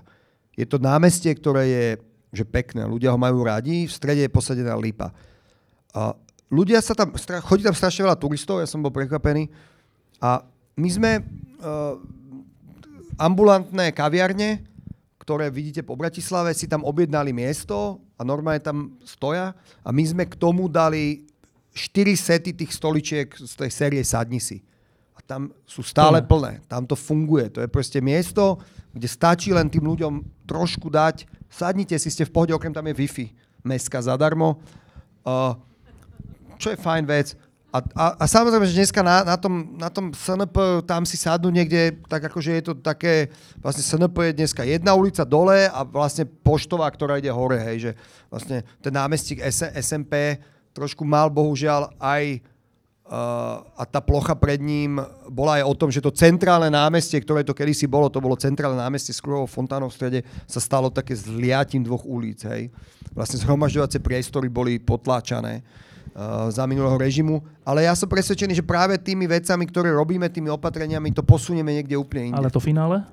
To finále bude o tom, je samozrejme diskusia, to námestie ostane námestím SMP, pamätník k námestiu SMP patrí. Otázka je tá plocha trávnatá pred ním. Ja si myslím, že sa to má zmeniť a máme sa viac dostať k centrálnemu námestiu a som presvedčený, že autá budú končiť pri pošte a nebudú mať režim, okrem tých, ktorí tam majú byty, že by boli púšťané ďalej. To znamená, že to je iba taká základná vec a bude to úplne nový pohľad. Dneska je extrémne úspešné to námestie pred starou tržnicou. Tam sa robia food markety, tam sa robia veci. To znamená, že uh, tá zóna môže byť lepšia. A to zmení nakoniec aj tú obchodnú, pretože na konci obchodnej je Kolárové námestie, s ktorým sú plány, na konci obchodnej je priestor, keď sa nám podarí zmeniť dopravu na Kolárovom námestí, tak na konci vznikne námestičko, to pred kasárňami, ktoré, dneska parkujú auta, chodia auta. A to znamená, že to jedno súvisí s druhým a zlepšenie kvalitného priestoru som presvedčený, že zlepší aj pocit ľudí tam, ale aj bezpečnosť. Dobre, e, otázky, čiže máme mikrofón tu pripravený, čiže tu je, nech sa páči, tu je prvá, druhá, tretia otázka. Pardon, ja by som sa chcela spýtať, či sa nebojíte toho, že keď zrevitalizujete to námestie SMP, že tým iba v podstate skrajšíte prostredie pre bezdomovcov ktorých je tam fakt, že strašne veľa. Dobre. Ďakujem veľmi pekne za otázku. Ja som to možno tu raz hovoril, že téma ľudí bez domova je jedna z najviac diskutovaných tém s občanmi. Rozumiem tomu, nie je tam asi len nejaký etický, morálny problém, je tam aj problém, že ľudia bez domova často svojim chovaním a svojou prítomnosťou vo verejnom priestore vytláčajú nejakým spôsobom uh, iných ľudí, ktorí sú v tom verejnom priestore.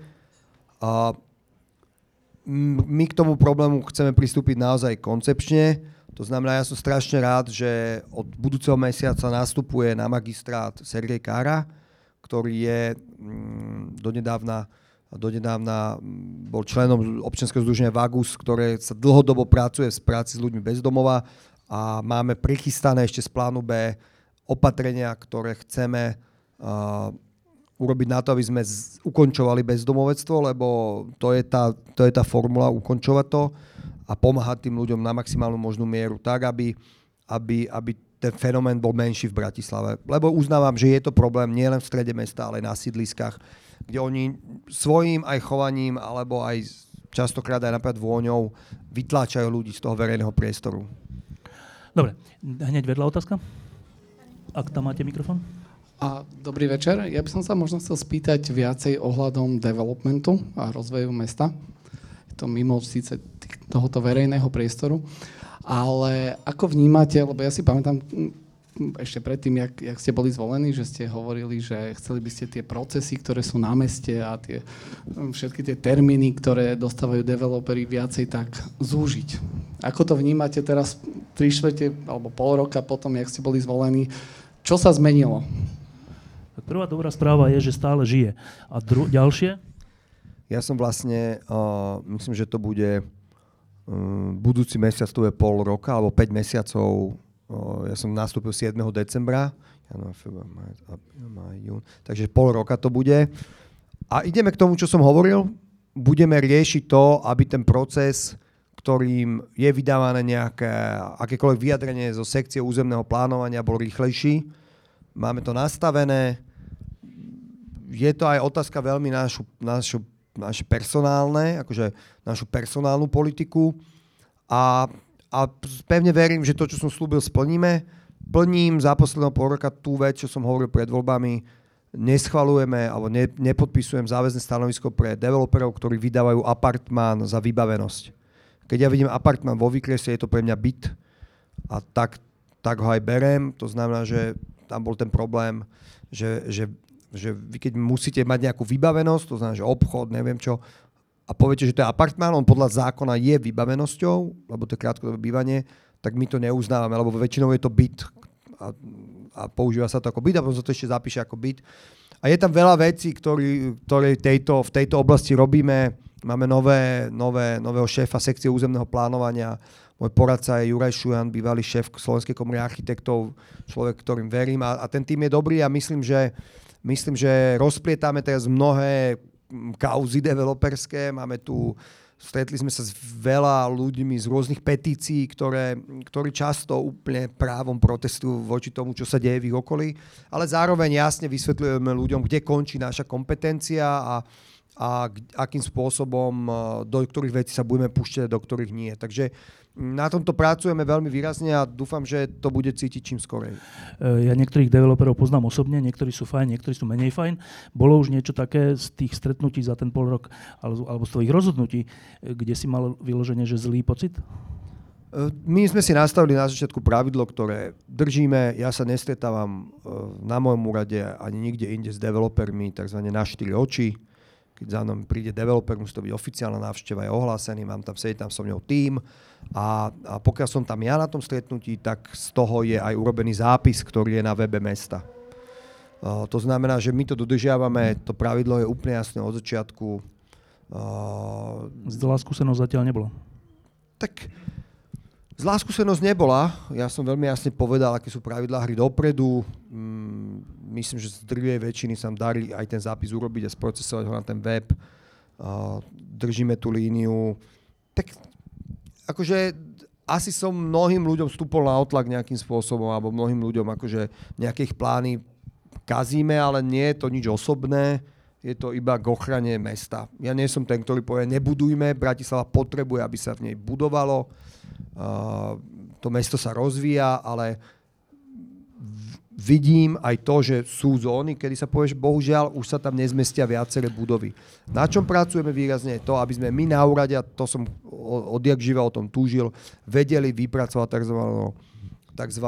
dopravno-kapacitné posúdenie, ktoré nám jasne povie, či sa tá doprava tam zvláda alebo nezvláda. A máme toho veľa rozpracovaného a dúfam, že, že to všetko pôjde ako plánujeme. A s nejakou ponukou si už bol konfrontovaný? Nie.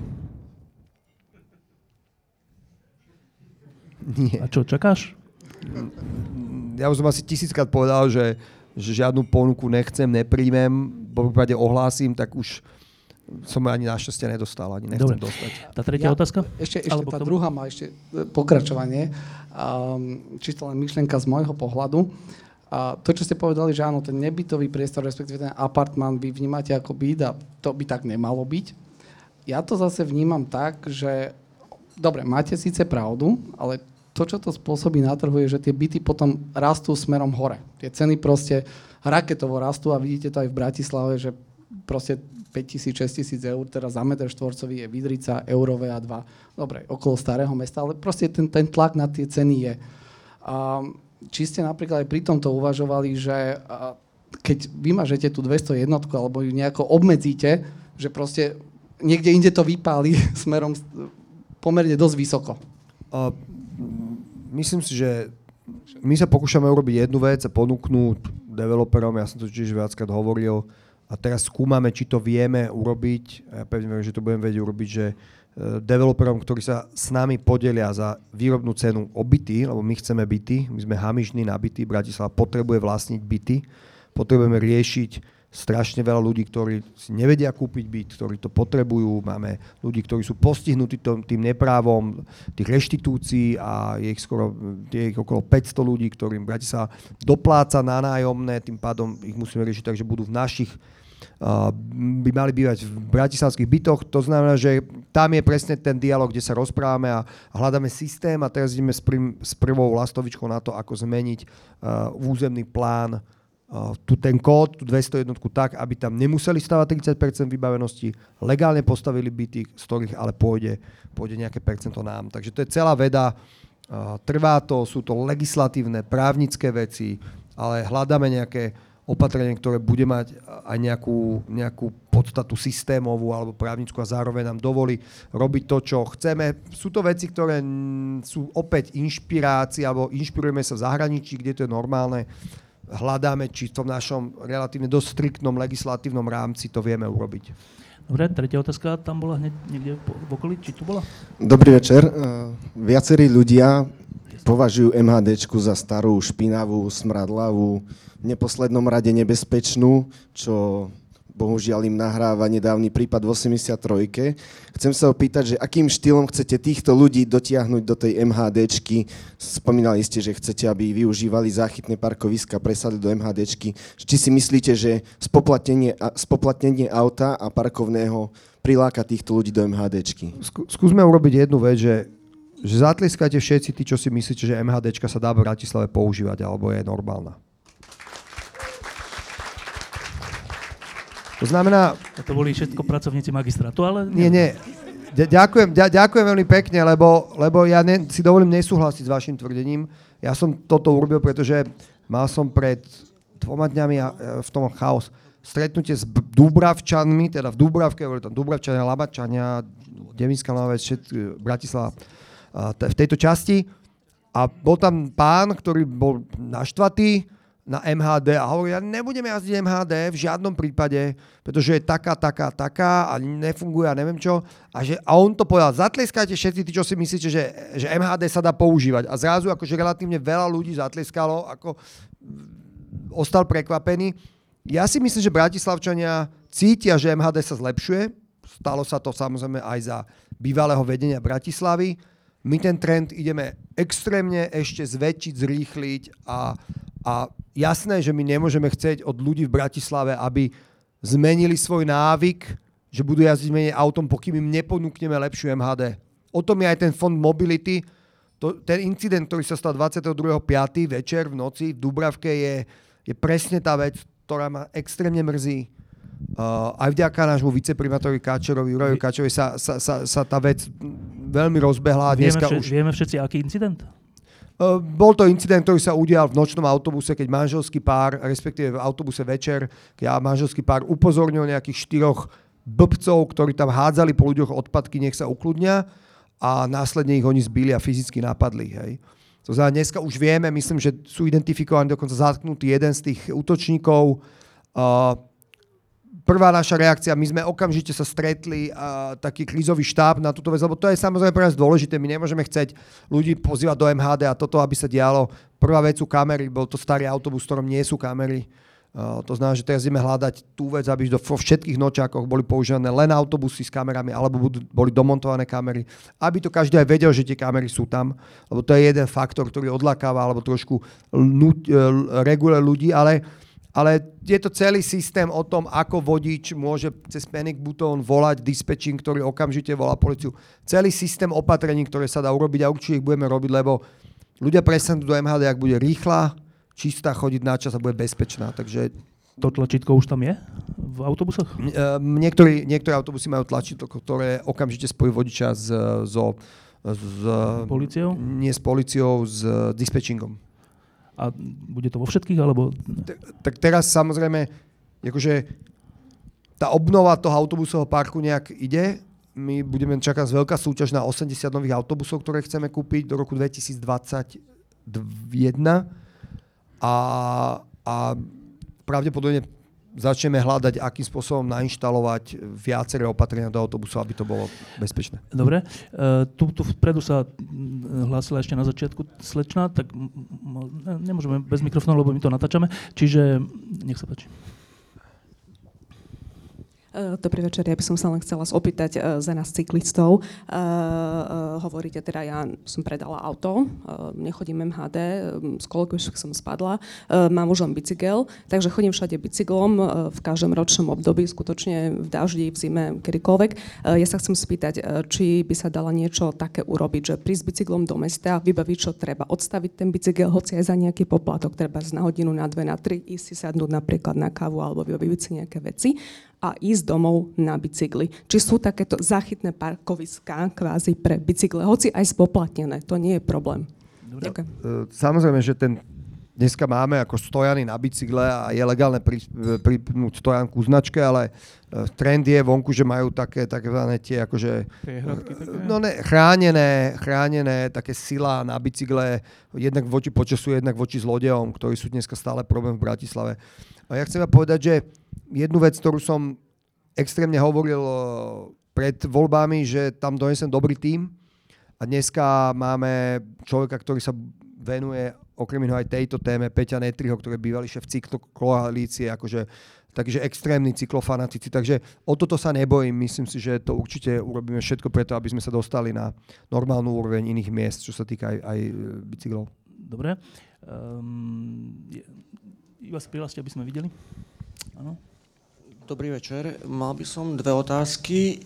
Jednu zbadal som takú, taký nejaký poistný alebo pojazdnú mobilnú, mobilnú terasu s logom pivovaru Urpiner v posledných dňoch na cestách, kde banda alebo skupina ľudí, ktorým je čapované pivo, chodí, alebo šoferuje, šoferuje to, túto mobilnú terasu po ulici. A neviem, či toto je práve ako atrakcia, ktorú potrebujeme a ja ako vodič nemôžem piť, čo je správne ako motorového vozidla alebo bicykla a neviem, či je v poriadku, že mobilná terasa s 20 opilými ľuďmi ide po, po ceste a mestská policia to nejako asi na to, nereaguje. Je to vezú ľudí, ktorí pijú pivo? Vysvetlím to, vysvetlím to, volá sa to, že beer bike. Je to pliaga európskych miest, respektíve Slovensk, eh, Bratislavy a určite aj Prahy. Uh, je tam šofér, ktorý šoferuje ten big bike, oni iba, oni iba šlapu. Už by bolo fakt drsné, keby ešte aj šoferovali ten big bike. Ja keď to vidím, tak som vždycky akože vytočený, samozrejme cítim sa trápne za tých dospelých väčšinou mužov, ktorí tam uprostred pracovného dňa sú opití v našom meste. A vieme, že ide o turistov, dajme tomu z Anglicka, ktorí tu prídu oslavovať nejaký akože svadbu alebo niečo také. Bavil som sa o tom s praským primátorom, presne mali podobný problém, aj majú stále a oni vymysleli spôsob, ako to zakázať, defi- určiť uh, na tabule nejakého regulárneho viazdu, že aký, akú ten bicykel, lebo to je stále bicykel, akú môže, alebo kategória bicykel, akú môže mať šírku kolies a to je vec, kde oni to dokážu, začínajú vytlačať. Pôjdeme podstate asi podobným štýlom, alebo teda budeme, budeme hľadať spôsob, ako to v Bratislave. Myslím si, že taká vec nepatrí do nášho priestoru, nielen kvôli bezpečnosti tých jazdcov, ale aj iných jazdcov na cestách, ale aj kvôli tomu, že mm, kvôli pokušeniu. Tak ten alkohol má nejakú, že má niekde byť a teraz ešte, ešte aj opití ľudia sa presúvajú po Bratislave na bicykli, že to je, to je absurdné. Ako. Dobre, tam predtým bol, nebola otázka, áno? Hm, dobrý večer. Chcel by som sa opýtať, v akom stave je idea premostenia Staromestskej ulice a či je nejaký plán so Zamockou. Ďakujem. Ďakujem pekne. Tak uh, teraz ste ma trafili, neviem, jak sa povie, do živého, či jak sa povie, že po hlavičke, trafili ste klinec po hlavičke, pretože samozrejme židovská je, židovská staromestská je moja veľká téma. Ja som presvedčený, že Bratislava má dokázať tú našu traumu, ktorú máme, že vlastne cesta preťala to mesto, aj keď povedzme si v histórii, samozrejme mesto a hrad boli dve rozdielne veci s vlastnými hradbami, tak že, že to máme spojiť. A ja, my hľadáme spôsob, akým to urobiť. Ja som sa tej téme veľmi veľa venoval. Projekt Oddychové plato, ktoré, ktoré sme robili ešte v mestských zásahoch niekoľko rokov dozadu, je živé a chceme s tým projektom pokračovať. Hľadáme na to najlepší spôsob. Mňa zaujíma veľmi vec, akým spôsobom môžeme v priestore konečnej autobusov pod mostom SMP to mesto s tou vidricou, ktorá nejakým spôsobom, Vidrica až Cukermandel tým pásom, ktorý nejakým spôsobom bude dobudovaný pravdepodobne v budúcnosti, ako to spojí viac a budeme vyhlasovať architektonickú súťaž na celý ten verejný priestor, ktorý začne pri Vidrickej bráne a pôjde a bude v celej tej šírke až po, až po vlastne Židovskú ulicu a ďalej. Ja si myslím, že tie nájazdy na ten most SMP sú proste veľké. Chcem vedieť, či sa dajú odstrániť, či sa dajú robiť nejak inak, ako to je. My si musíme uvedomiť, že my sme zvyknutí, že ten most SMP tam stále je, hej že vlastne to je moc SMP a celý život po ňom chodíme, ale, ale keď dojde niekto, tak povie, že prečo tu máte diálnicu v strede starého mesta? Ako? Tie, tie, tie, tie, tie dimenzie tých napájačov sú skoro diálničné a, a ten dôvod bol jasný, alebo dva sú dôvody. Jednak tým mostom sa stávala celá Petržálka, to znamená, že to bola dôležitá tepna pre dostavu Petržálky a Jednak to bola aj, aj vojenská, vojenský smer na Rakúsko, ktorý tiež mal byť pripravený na, pre, na pre, presun ťažkej techniky, ale, ale, ale dneska to je otázne a budeme chcieť v, v, v dialogu s architektmi a dopravnými inžiniermi zistiť, čo sa s tým dá robiť. Je to stále téma. E, toto si hovoril už pred troma mesiacmi, aj pred čestimi a ona si chce vedieť, že či sa niečo pohlo. Áno, pohlo sa. Pohlo sa. Pohlo sa to, že hľadáme spôsob, ako rozbehnúť vybudovanie toho premostenia, toho oddychového plata to znamená, že bavíme sa o tom, akým spôsobom ideme robiť verejné obstarávanie, ako to má byť, aké to je autorstvo, lebo tá idea je na svete, len ju niekto podľa mňa musí zrealizovať. Uh, a bavi... Popíš ju trocha? Je, je, dvo... je to jednoduchá vec. Uh, ja som presvedčený s poznatkou, ktoré mám a teraz sú väčšie, odkedy som primátor, že nie je reálna vec, že by sme zakopali staromestku nižšie. Je to vec, na ktorú proste nemáme peniaze. Ide o to, že pod staromestskou ulicou sa nachádza aj nejaký zberač, ktorý, ktorý, od ktorého závisí polka hradného kopcu a bolo by to, že technicky si to neviem ani len predstaviť. Riešenie pre mňa je to, že spojíme na úrovni židovskej uh, ulicu Židovskú so starými s, s hradbami, ktoré nejakým spôsobom budeme perforovať. Čaká nás veľká diskusia s Krajským pamiatkovým úradom, ktorým vyhovuje, že tie hradby sú takto odhalené a vidno ich v celej tej výške a šírke, pretože to je v podstate unikátna vec.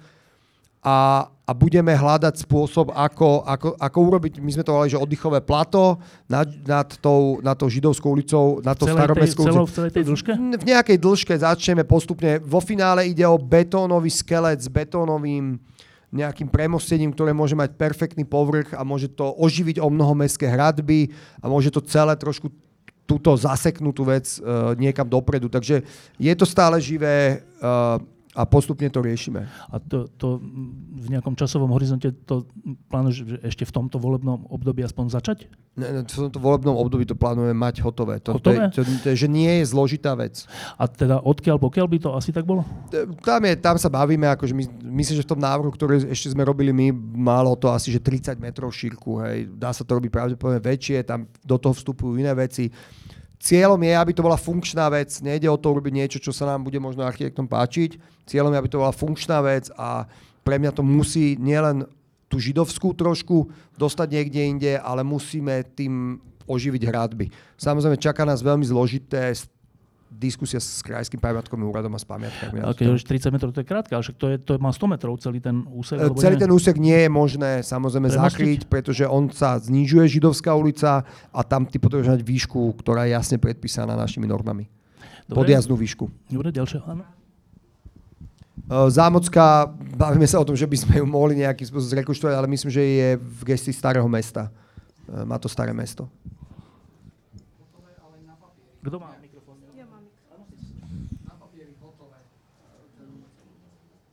Nie, fyzicky hotové. Áno, to poviem, tak to není, akože to je betónová konštrukcia, ktorá sa... My sme, my, my sme boli relatívne ďaleko s tým, ako to bolo vymyslené. To znamená, že mali sme v podstate už posudok od statika. Te, t, tieto veci sa v Rakúsku robia relatívne dosť, že takéto necitlivé vstupy do miest obrovskými cestami, ktoré sa robili najmä v 60 70 ešte v 80 rokoch sa zakrývajú späť a videl som veľa dobrých príkladov, do príkladov dokonca na Google Earth máte výborne, že pred a po, že je diálnica a zrazu park na tom istom mieste a videl prefabrikovanú konštrukciu, ktorá sa celá dá nachystať niekde. A, takže ve, myslím si, že to, myslím si, že nebudem ďaleko od pravdy, keď poviem, že v tomto samozrejme období volebnom. Koľko mám? 3,5 roka, to by sa malo stihnúť. Pán Val, ja, dobrý večer. Chcela som vám povedať, ja som sa vrátila z cudziny, e, kúpila som si tu bývanie, mám tu dve parkovacie miesta, ale auto som si nekúpila, pretože počúvam a sú ľudia, ktorí sa fakt zamyslia a chcú tú Bratislavu nezaťažovať, takže to je môj prípad tej MHD. A zároveň aj idem na ten model, čo hovoríte, že v cudzích mestách, že novostavby potom mávajú tie sociálne byty ktoré vlastne pomáhajú sociálne slabším.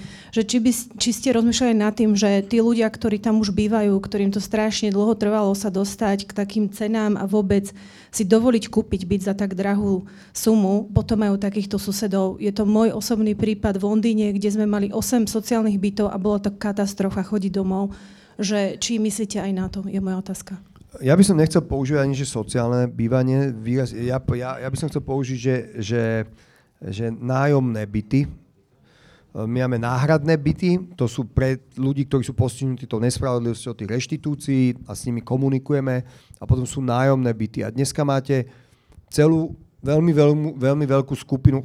Chápem vašu obavu, samozrejme, ale v Bratislave predsa obrovská skupina ľudí. Ja si myslím, že to sú len také tie menšie príklady, ktoré, ktoré vždycky poukážu na ten problém, ale, ale je tu strašne veľa ľudí, ktorí jednoducho sú normálni, slušní ľudia, ale dostali sa do ťažkej životnej situácie, proste nemajú peniaze ani len na komerčný nájom, mama s dvoma deťmi, ktorá úspešná manažerka, ale rozvod a strata práce v jednom pol roku ju položili na kolena potrebuje na nejaký čas mať za nekomerčnú sumu normálne, slušné, malé bývanie. A toho je veľa a musím povedať, že to sú Uh, to je jedna z najťažších vecí, čo, za, čo zažívam, že za mnou chodia tí ľudia, ich stretávam, píšu mi a ja im neviem pomôcť. Na byt, na takýto byt pre normálnu rodinu slušnú, ktorá je v problémoch, sa čaká 8 rokov v Bratislave.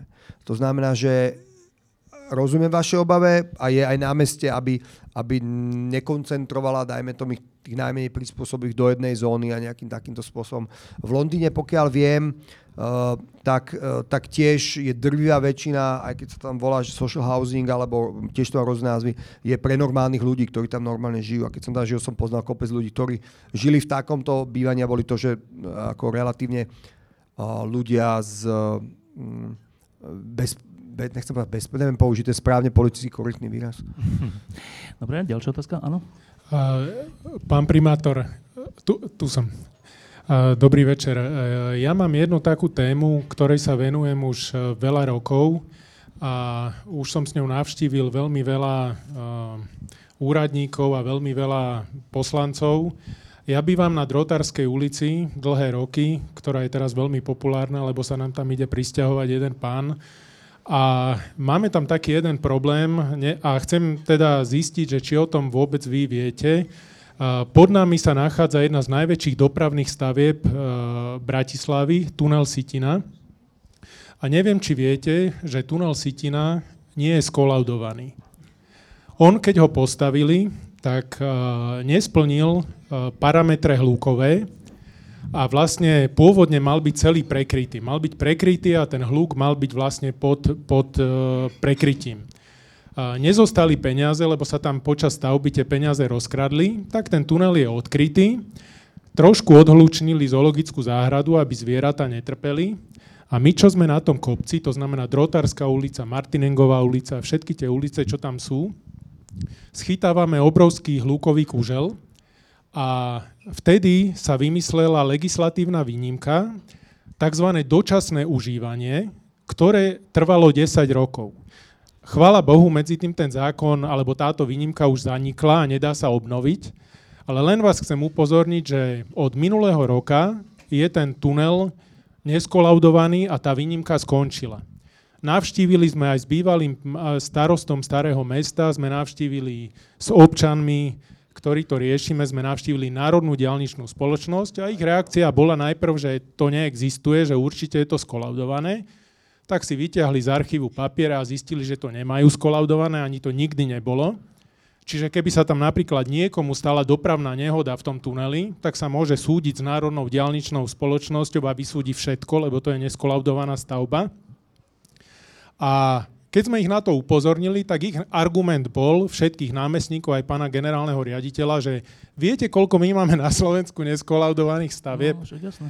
Ale my Most tam, Apollo, my, tam, my tam platíme najväčšie dane ako obyvateľia starého mesta, e, strašné peniaze a máme tam niekoľkonásobne prekročených hluk. A to napriek tomu, že sa už zmenila hluková norma, pretože kedysi bola, boli oveľa prísnejšie normy a teraz sa to zmenilo v závislosti od toho, koľko metrov sa váš dom alebo byt nachádza od autobusu. Takže ja som vás chcel len poprosiť, že ak náhodou budete riešiť niečo s NDS-kou, tak majú tam obrovskú neskolaudovanú stavbu a kašľú na to. Dobre? Ďakujem veľmi pekne. Uh, aj most Apollo je neskolaudovaná stavba, takže, a to je Bratislavská, bratislavský vlastne most. Uh, rozumiem tomu, to, to je... Počkaj, to hovoríš len tak? Že, no, No tak ako, No ta, čo, ta, tam pri kolaudácii bude treba zaplatiť DPH, ktorá je skoro 5 miliónov. Takže... ale že to je neskolaudované, to v nás vyvoláva pocit, že tam možno aj niečo hrozí. Či to nie, to nie je Ne, ne, to, to, sa ro, to sa posúvalo, napríklad ten most Apollo aj kvôli tej DPH, teraz už sa to ide kolaudovať a Bratislava bude musieť zaplatiť nejakým spôsobom tú DPH. Takže... ale kolaudácia... ale to je jedno, počkaj, chcel som sa vrátiť k pánovi. teraz, sa... ale, však kolaudácia není to, že sa skontroluje, či je všetko v poriadku? Uh, tak by to malo byť, súhlasím. No tak ke, keďže to není skolaudované, tak asi není skontrolované, či je všetko v poriadku? No, myslím, že určite je skontrolované, či je všetko v poriadku. Tak potom- Myslím, že to je, myslím, že to netreba. Či to je len taká formálna vec Myslím, že to je formálna vec v tomto prípade. Dobre. Mosty sa pravidelne Dobre. konkrétne kontrolujú. K sítine? podľa zákona. Mm, rozumiem vám. O, som rád, že sa môžem vyhovoriť na Národnú diaľničnú spoločnosť v tomto prípade. Ale samozrejme, ďakujem, že mi to hovoríte. Určite vám dám adresu, kde mi pošlete všetky info, nech o to tam o to mám. My budeme aj kvôli iným veciam jedna z nds tak toto môžeme nastoliť takisto ako predchádzajúce vedenie. Je problém, že ten hluk naozaj ide do výšky bez problémov. To je naozaj problém celého toho aj, aj údolia. Že tam nepomôže ani úplne, že výrazne nejaké iné opatrenie. No. Tam pomôže spomalená rýchlosť, tam pomôže. Uh, poviem, pomôžeme si povedať aj potom, nech, lebo to je... Akože keby neboli na to vôbec žiadne peniaze a nedalo sa to vôbec nejako technicky riešiť, tak sa to dá vyriešiť tak, ako je to v každej rakúskej dedine, že iná rýchlosť je predpísaná v tom tuneli cez deň a iná rýchlosť v noci. To je najjednoduchšie riešenie, Presne ktoré sa tak, dá urobiť. presne Dobre. tak. A teraz ja som úplne... Aj najlogickejšie. Ja som teraz troška e, v pomykove, že tunel Sitina to je ten diálničný tunel, čo ide na Brno, akože ten tuto. Áno, ten vedľa zoologické, tam- od zoologické no, ale ďalej. však ten má strechu. Áno, ale majú v nejakom úseku a možno to mohlo byť o mnoho skorej, ako keby nejak odhlučnené. A tá skôr? Vec. Tak. Dobre, ďalšia otázka? Dobrý večer. Ja by som sa chcel spýtať uh, ohľadom tej dopravy. Jednu vec, uh, hovorili ste, že teda je tu tendencia rozširovať električkovú dopravu. Uh, ako to asi tak uh, perspektívne vyzerá napríklad s takými okrajovými časťami, ako je či Devinská Nová Ves alebo Podunajské biskupice v Rakuňa. A potom ešte, tak najskôr toto a potom ešte jednu takú malú otázku. Uh, to sa netýka zase dopravy, to sa Nevadí, týka... nevadí, druhú. uh, druhá teda by sa týkala uh, takej záležitosti Bratislava, podľa môjho názoru dlhodobo trpí nedostatkom uh, napríklad verejných plavární a podobne, čo v iných mestách nie je až také športobec vo všeobecnosti, ale napríklad čo sa týka tých plavární. Pokiaľ viem, tak v podstate nejaká taká plaváreň, ktorá by mala 50 metrový bazén, okrem pasienkov, ktoré majú asi 200 rokov. Nie. Mm, OK. Dobre, dve otázky. Ďakujem. Uh, električky, mm, vieme, že električky sú náš nosný systém dopravný, to znamená, že je to aj najobľúbenejší systém. Proste električky ľudia majú radi. Okrem toho, že majú svoj vyhradený koridor, takže nestoja v zápchách, my plánujeme pripraviť, myslím, že do roku 2021 uh, 39 križovatiek, kde bude mať preferenciu električka alebo autobus, tak aby električka stala len na zástavke. To znamená, že bude to rýchly dopravný prostriedok.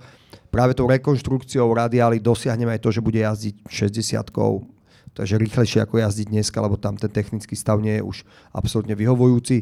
Plánujeme, som presvedčený, že Bratislavské centrum potrebuje zahustiť električkovú trať. E, okrem toho, že do 2023 určite plánujeme a robíme všetko preto, aby sme dokončili o, električku v Petržalke.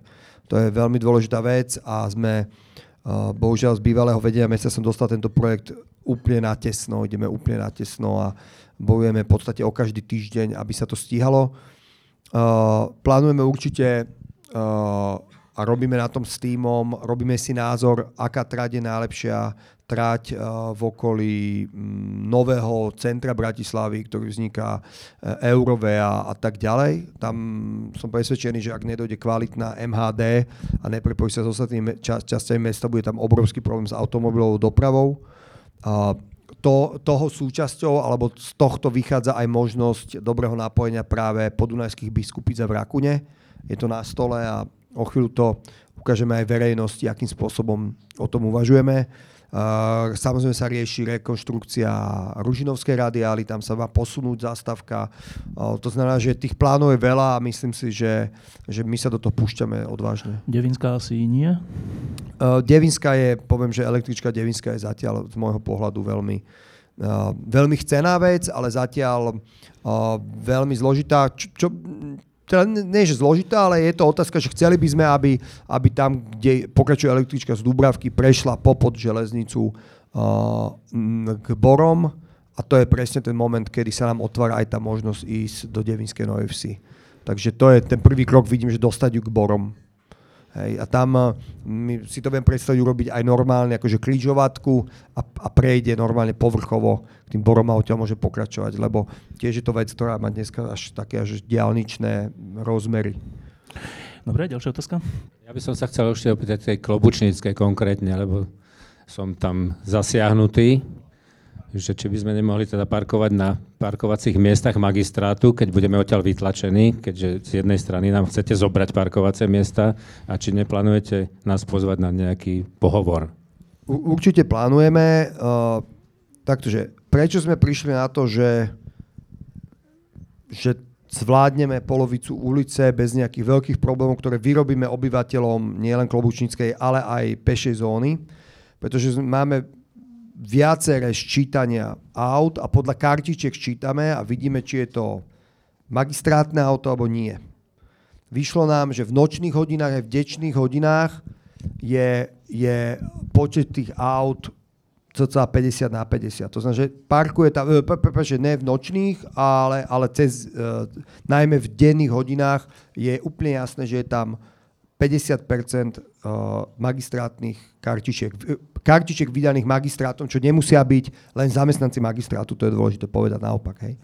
To znamená, že myslíme si, že ak my tie kartičky obmedzíme, obmedzíme parkovanie magistrátnych kartičiek na tom území, nezasiahne to nijak radikálne Bratislavčanom, ktorí tam bývajú.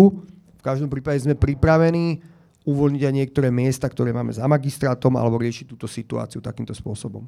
Lebo na Klobučnickej 2 je 16 bytov a na Klobučnickej 4 36 bytov. Jasne. Krát XY out. A, ale, ale my vychádzame moja, z toho počtu parkovacích miest, ktoré tam dneska. Hej. Moja mama tam býva, ktorá nemá auto a potrebuje ísť napríklad do nemocnice na vyšetrenie. Taxikár tam nechce pre ňu prísť, lebo je to pešia zóna, on tam nesmie prísť. Ako sa má dostať do nemocnice? Taxikár legálne môže prísť uh, až nakoniec, až, až po reťaz. Mama sa bola na kontaktnom dole na, u vás na magistráte pýtať, povedali, že taxikári tam nemôžu ísť. A taxikári ju tam ani nechce prísť zobrať. OK, vymeňme si kontakty a budeme pokračovať, lebo aby sme si zosúladili názory. V, ka- v, ka- OK, v každom prípade my, my chceme tú vec urobiť tak, že na to, že to pocitia najmä ľudia, ktorých majú vydané od magistrátu tie kartičky a nie ktorí. Ja si cením každého, kto býva na pešej zóne. Ja, my bojujeme o to, aby ľudia ostali bývať v historickom jadre mesta, aby, aby tam vydržali. Je tam, ja viem, že to je problém žurovníci, hento, není prístup s autom, je tam kopec problémov, ale, ale je to dôležité, aby to staré mesto alebo historické jadro nebolo vyľudnené. Dobre, ešte posledných pár otázok. Tak Pardon, ja ešte som tú druhú časť otázky, čo sa týka tých športov, Ale plávanie. Ja my sme zabudli na plávanie. Uh, samozrejme, v Bratislave sú v podstate dve 50 jedna krytá, pasienky, ako? Nie, nie, pasienky a ráča. Ráča, kde je kúpalisko nekryté, tam je 50 bazén. To znamená, že jasné, že ako keby máme v pláne vybudovať novú plávareň. Bavíme sa o tom s mestskými časťami, ktorým vieme pomôcť k tomu, aby to oni urobili Uh, je to dôležitá vec. Každá nová plávareň, každé nové športovisko je dobré. Chcem povedať, Župa má nejaké plány na budovanie športovísk, takže mm, ne, neviem, nepo, nepoviem vám presne teraz o čo, ale je to vec, ktorú úplne preferujeme a ktorú budeme chcieť získať. S Gresslingom je to Budeme ako... rekonštruovať, prepačte, myslím, že v Dubravke sa bude rekonštruovať plávareň, pokiaľ si dobre pamätám, ako... Uh, Gressling? Uh, skošové centra a boxerské haly, a boxerské haly fakt neviem, ale kúpele wrestling, uh, kúpele wrestling ideme, ideme rekonštruovať v septembri, vyhlasujeme architektonickú súťaž na rekonštrukciu kúpelok wrestling, budeme sa usilovať aj európske alebo norské fondy na opravu toh, tejto veci. Ja som pevne presvedčený, že uh, pred koncom volebného obdobia bude kus toho urobený. A to bude, že plavareň? Áno, to budú kúpele. To budú pôvodná funkcia kúpele. To znamená čo? Kúpele, tam je aj bazén, takže aj plávanie, ale tam ale sú ešte stále sú tam Dobre. kúpele. V prednej uh, časti bude, tam je administratíva, tam bude niečo a máme to naplánované. Dobre, uh, nech sa počne. Dobrý večer. Rád by som sa spýtal, či neuvažujete nad uh, tým, že by ste pri parkovacej politiky zohľastnili aj emisie jednotlivých vozidiel, aby sme dostali z Bratislavy staré auta, ktoré proste znečistujú tu vzduch, dodávky, ktoré proste smrdia a škodia nám. Uh, súčasťou, uh, súčasťou vlastne tohto, než balíka, ale tým istým, tou istou rýchlosťou, ako ide VZDN o, o férovom parkovaní, o parkovacej politike, ide aj na návrh starého mesta a starostky afektovej uh, nízkoemisné zóny. Uh, a vlastne uh, robíme to, že mestská časť bude mať tiež možnosť najmä na svojich trojkách a štyrkách, teda na cestách, ktoré má v správe, vytvárať nízkoemisné zóny.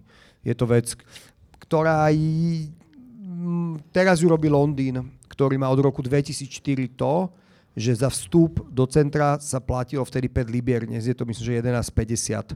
Takže oni sú že strašne ďalej oproti tomu, ako sme my, takže nízkoemisné zóny ešte chvíľu budú trvať vôbec, aby sme tú mentalitu Bratislavčanov na to pripravili. A samozrejme aj, aj technologické veci, lebo tam treba mať v podstate na vstupoch kamery, na všetkých vstupoch do tej danej zóny kamery Myslím, že ináč to čítanie kamie zo značiek mal, myslím, že Londýn už 2004, keď to zaviedli, takzvanú congestion charge.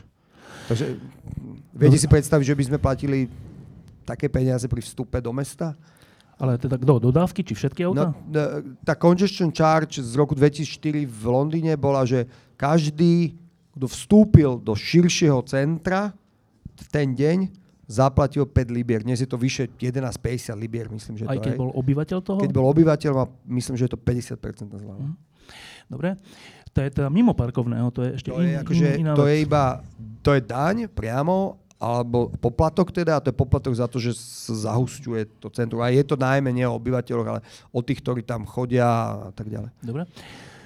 Nevidím mikrofón, nech sa páči. Dobrý deň, ja by som chcela spýtať teda, um, bola som nedávno na návšteve v Amsterdame a okrem toho, že tam teda ľudia jazdia na bicykli a je tam veľmi málo aj MHDčky v centre, keďže sa tam asi ani nemá ako byť, ale aj v tých uh, odľahlejších, obla- v tých obla- odľahlejších oblastiach tam jazdili autobusy po koľajach električiek, ktoré boli vlastne vybetonované. A či toto není vlastne možné v Karlovke a v Dubravke, že by sa vlastne po tých električkových tratiach chodili zároveň autobusy. A moja druhá otázka je, že um, ako ste hovorili, tie, čísla um, v tej 201, čo sa vlastne ľudia začali nastupovať na MHD, že či by ste nechceli na určitú dobu tú MHDčku do všetkých týchto um, problematických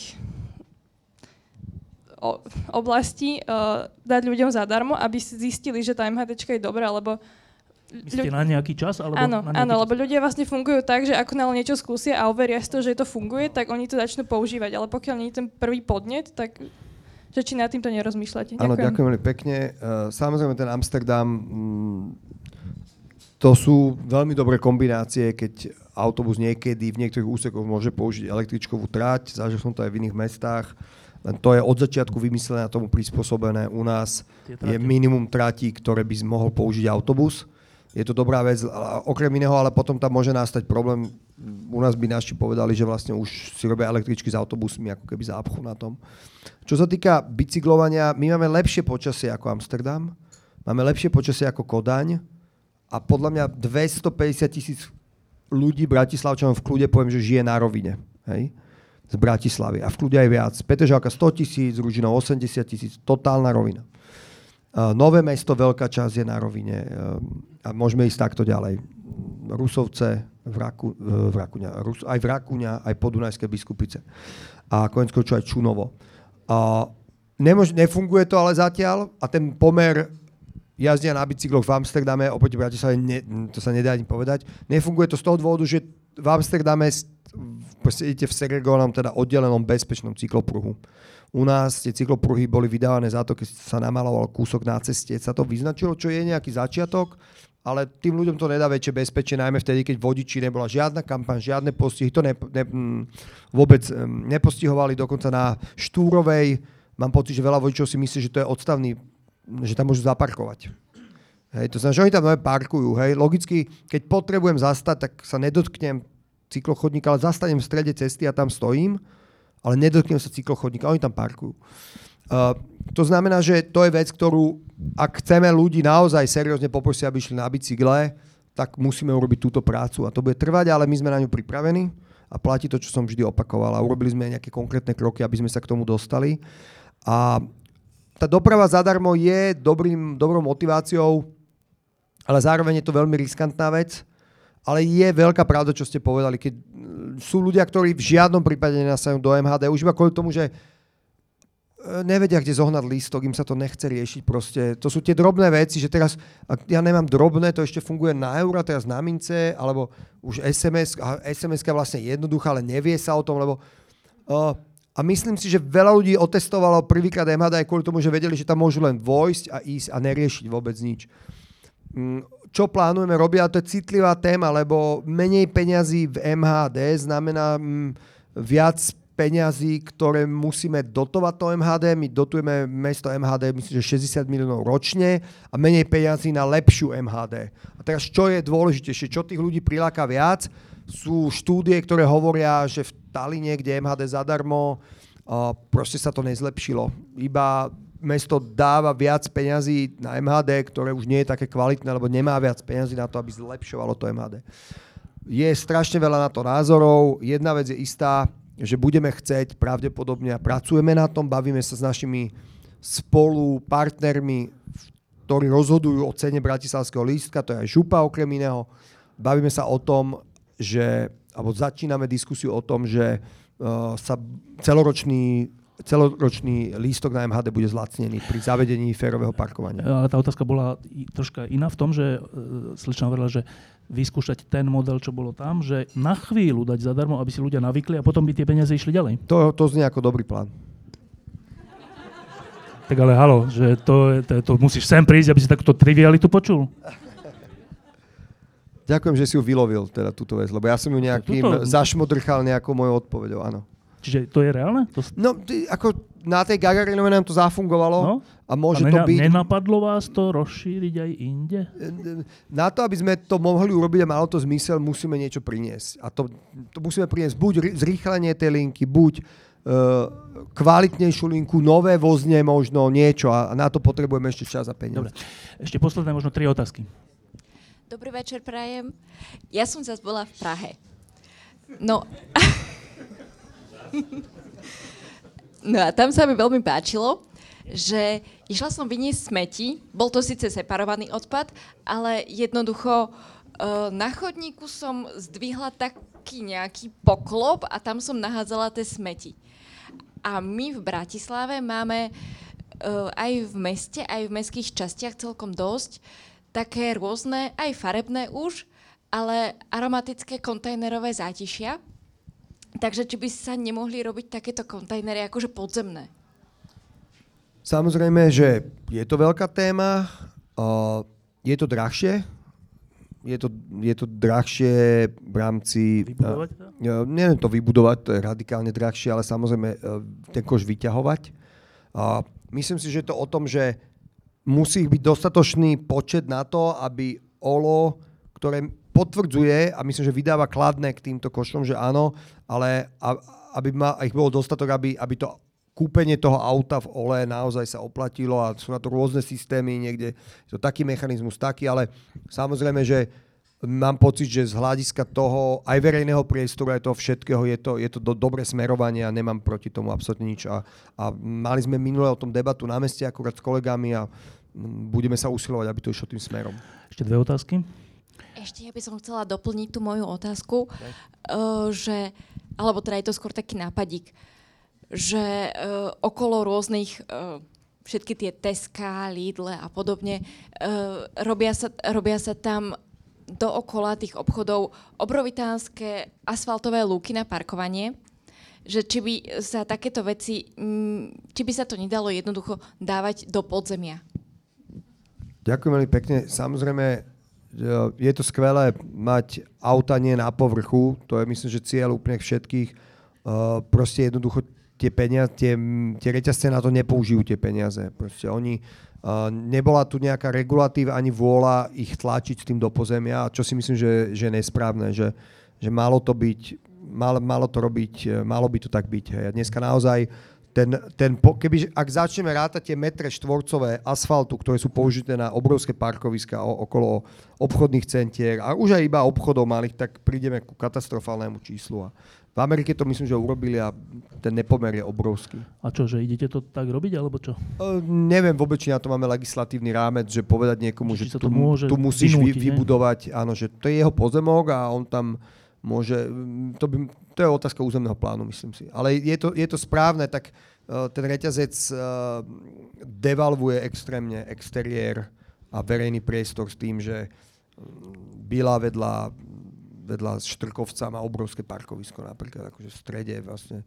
medzi domami v podstate. Alebo to je jedno, nechcem teraz hovoriť konkrétne reťazce, ale je toho veľa a, a, a je to... Skôr uvažujeme o tom, že by sme sa dohodli s reťazcami a, a využili v nejakým systémom tie parkovania, nočné parkovanie pre obyvateľov okolitých domov. To je tá, tá spôsob, kde hľadáme tú, tú spoluprácu.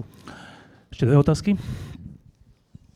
Dobrý večer. Ja by som sa chcela spýtať na jednu vec. Ja tu bývam blízko, je to na Drotárskej ceste a z môjho okna sa pozerám na dve a takmer tri čierne stavby. Znamená v rozpore s územným plánovaním, so stavebným povolením. To znamená, že keďže jednu z tých stavieb sme zastavili my, bola úplne v rozpore, budem sa pozerať do konca života na tú zastavenú stavbu, alebo je nejaká možnosť, že ju niekto zbúra? že tá už bola zastavená, ale stále bola stojí. zastavená a ďalšia, na ktorú sa pozerám, bola zastavená trikrát. Dokonca sa tam býva, aj keď nie je skolaudovaná. Namiesto štyroch podlaží sú, je postavených sedem. Je to presne oproti uh, pozemkovému úradu. A... Ešte meno? Moje meno, alebo Nie, chcete tam... tú ulicu? je to na Budkovej vedľa Jeme je jedna veľká stavba, ktorá mala mať 4 podlažia, má 7. Odvalili polovicu kopca a postavili 7 podlaží. A jedna je priamo pod našim bytom, kde sme to my s manželom teda zastavili, lebo bolo to v rozpore, dokonca stavali šťastie na našom pozemku. A teraz je moja otázka, mám sa odsťahovať do iného štátu, alebo ideme tú čiernu stavbu zbúrať. A niekoľko ďalších na prijazdovej ceste k nášmu areálu stojí tiež. Počkajte, Lebo ja iba, som ešte na Slovensku nevidela jednu stavbu, ktorá by bola zbúraná. Iba sa chcem opýtať, že toto vedia aj úrady? Uh, vedia veľmi dobre. Vedia, aj? Samozrejme. Uh... Stavebný úrad to vie. Roky. A dali sme nemalé prostriedky finančné na to, my aj naši susedia, aby sme investovali do zastavenia stavby. Bola to nadúmerne akože náročná vec. Dobre. Stavebné úrady majú v kompetencii mestské časti. To znamená, že magistrát nemá nemá v kompetencii napríklad čiernu stavbu zastaviť ani riešiť. Je to, je to extrémne smutné a veľmi vám chcem poďakovať, že ste zabojovali, keď ste videli takúto nejakú nepravosť. Tu nedaleko je čierna stavba, ktorá normálne stojí. Hej. Uznaná, vyhlásená za čiernu stavbu, tu na 100 Nie, metrov ďalej ľudia, na kopci. Regulárne, tam bývajú ľudia, svietia. A to znamená, že to je, to je vec, ktorá je absolútne chorá. Absolútne som ja proti nej bojoval ako aktivista. Uh, musím povedať, že ten zákon nedáva mestskej časti, ktorá má stavebný úrad, ani mestu napríklad od takúto, takúto čiernu stavbu odstrániť. To už vôbec. Čo umožňuje zákon? Tak zákon umožňuje vyzvať, vyzve, pokutuje, v nejakom, e, teda stavebný úrad v nejakom čase môže dať aj odstrániť čiernu stavbu. Neviem, či sa to v, v Bratislave udialo niekedy. To nie je možné. To nie je možné. Dokonca ani to není úplne Dokonca možné. aj po Myslím, prípade, že že, že kontaktujete prokuratúru, že kontaktujete políciu, policia príde, zaeviduje, že tam tá stavba je, dokonca eviduje, že sa ďalej stavia na čierno v noci. Áno. Počujte, a vy hovoríte, že to ani nie je ďalej. možné zbúrať podľa zákona? Nie. Nie? Ja, ja, po- myslím si, že zákon to umožňuje, ale v praxi to nie je možné. Zákon to umožňuje, v praxi sa to ešte neudialo v To nie, Bratislave. nie, že to nie je možné, Takže ale nie je na to ochota teda, hej? Ochota ja neviem. Čo ty? Ja som ochotná, ale ako to mám spraviť? Krompač, kladivo, ideme. Nie, ale tak keď, je, keď, je to, keď to zákon umožňuje, to znamená, že právne je to možné. Musel by Ak sa to stavebný nedieje, tak úrad niekto by sa to bojí. Musel, áno, inšpekcia alebo stavebný úrad, ale prepačte, keď na inšpekci, inšpekcia, úradník inšpekcie príde na kontrolu v aute developera, ktorú sta- ktorý tú stavbu postavil, Dobre, a teraz ty hovoríš, že ty si z toho smutný, ale však ty si primátor, ktorého sme si my zvolili, no tak, Tak. Ja, ja od teba neočakávam, aby si bol smutný, ale aby si s tým niečo robil. Uh, jasné, akurát, že kompetencie Tak konkrétne nemusíš v to tomto... tých zbúrať, ale nejaký tlak vytvoriť, alebo niečo, že čo My je? môžeme vytvoriť tlak a bavíme sa o tom, samozrejme na nový stavebný zákon, ktorý je teraz pri pomienkovaní uh, a ktorý sa rieši a budeme sa usilovať o to, aby, aby tam malo väčšie kompetencie. Okrem iného, brate sa rieši, ako budú vyzerať stavebné úrady. Uh, my bojujeme s tým, že by sme chceli, aby Bratislava mala vlastný stavebný zákon. To znamená, že nejaké iné pravidlá, ktoré dajú o mnoho väčšiu flexibilitu v niektorých otázkach pravdepodobne aj v týchto. Dobre, ale to je taká všeobecná vec, ale že táto pani tam žije. Vieš, ona tam žije. Smutné, že my- smutné je, že ja sa, my sa dívame v podstate na Dieme, je veľmi pekná časť oproti Horskému parku a máte tam 1, 2, 3, proste 3 ruiny, obrovské ruiny a plus jedna ďalšia čierna stavba 7 podlažná. No. Celý kopec je zastavaný ruinami. No a teraz, že, že jedna vec je, že čo plánujete a aké okresné či aké stavebné úrady, aké budú kompetencie, čo, ale toto je že konkrétna vec, že tá, pani sem prišla kvôli tomu, asi aj, že čo má teda robiť? Prišla som si dať aj kávu, aj pohár No však, vína. Ale proste zaujíma ma to, lebo naozaj sme skončili. Môj sused je akčný, on povedal, že tam dá tekutý dynamit, že to vybuchne samo. A tak A, zase. že to padne samo, tak?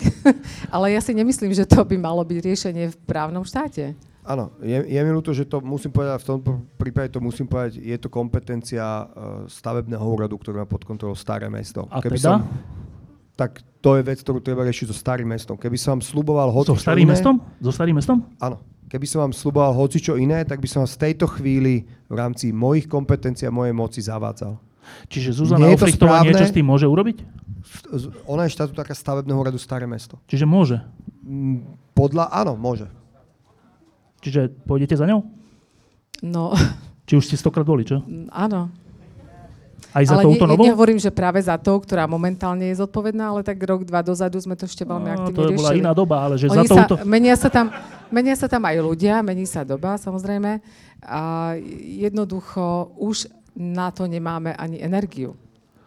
Ja by som povedala skôr, že a, a už do toho nechceme vrážať ďalšie peniaze, lebo Nemusíte vždy peniaze. musíte poslať To je- advokáta. Počkajte, e, nejaký, nejaké východisko, že e, Matúš sa často stretáva so starostkou starého mesta, však ona je naša kamarátka, tak Mhm. mm-hmm. sa po tejto, stre, po tejto diskusii sa vy dvaja dohodnite, že nech vám dá jej OK. kontakt a iba jej zavolajte. Môže byť. Dobre? Dobre. Posledná Ďakujem. otázka.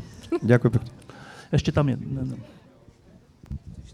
Dobrý večer. Som veľmi rád, že som sa dnes zúčastnil tohto stretnutia.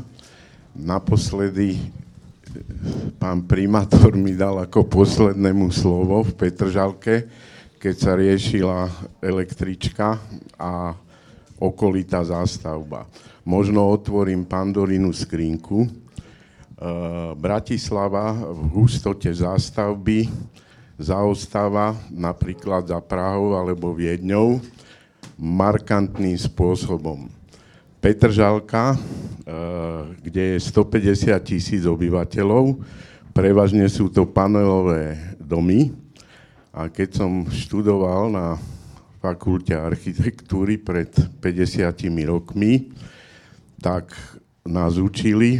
Autor prvého paneláku v Československu bol profesor Karfík, bývalý hlavný Baťov architekt. To je na Mytnej ulici, dnes už Blomba.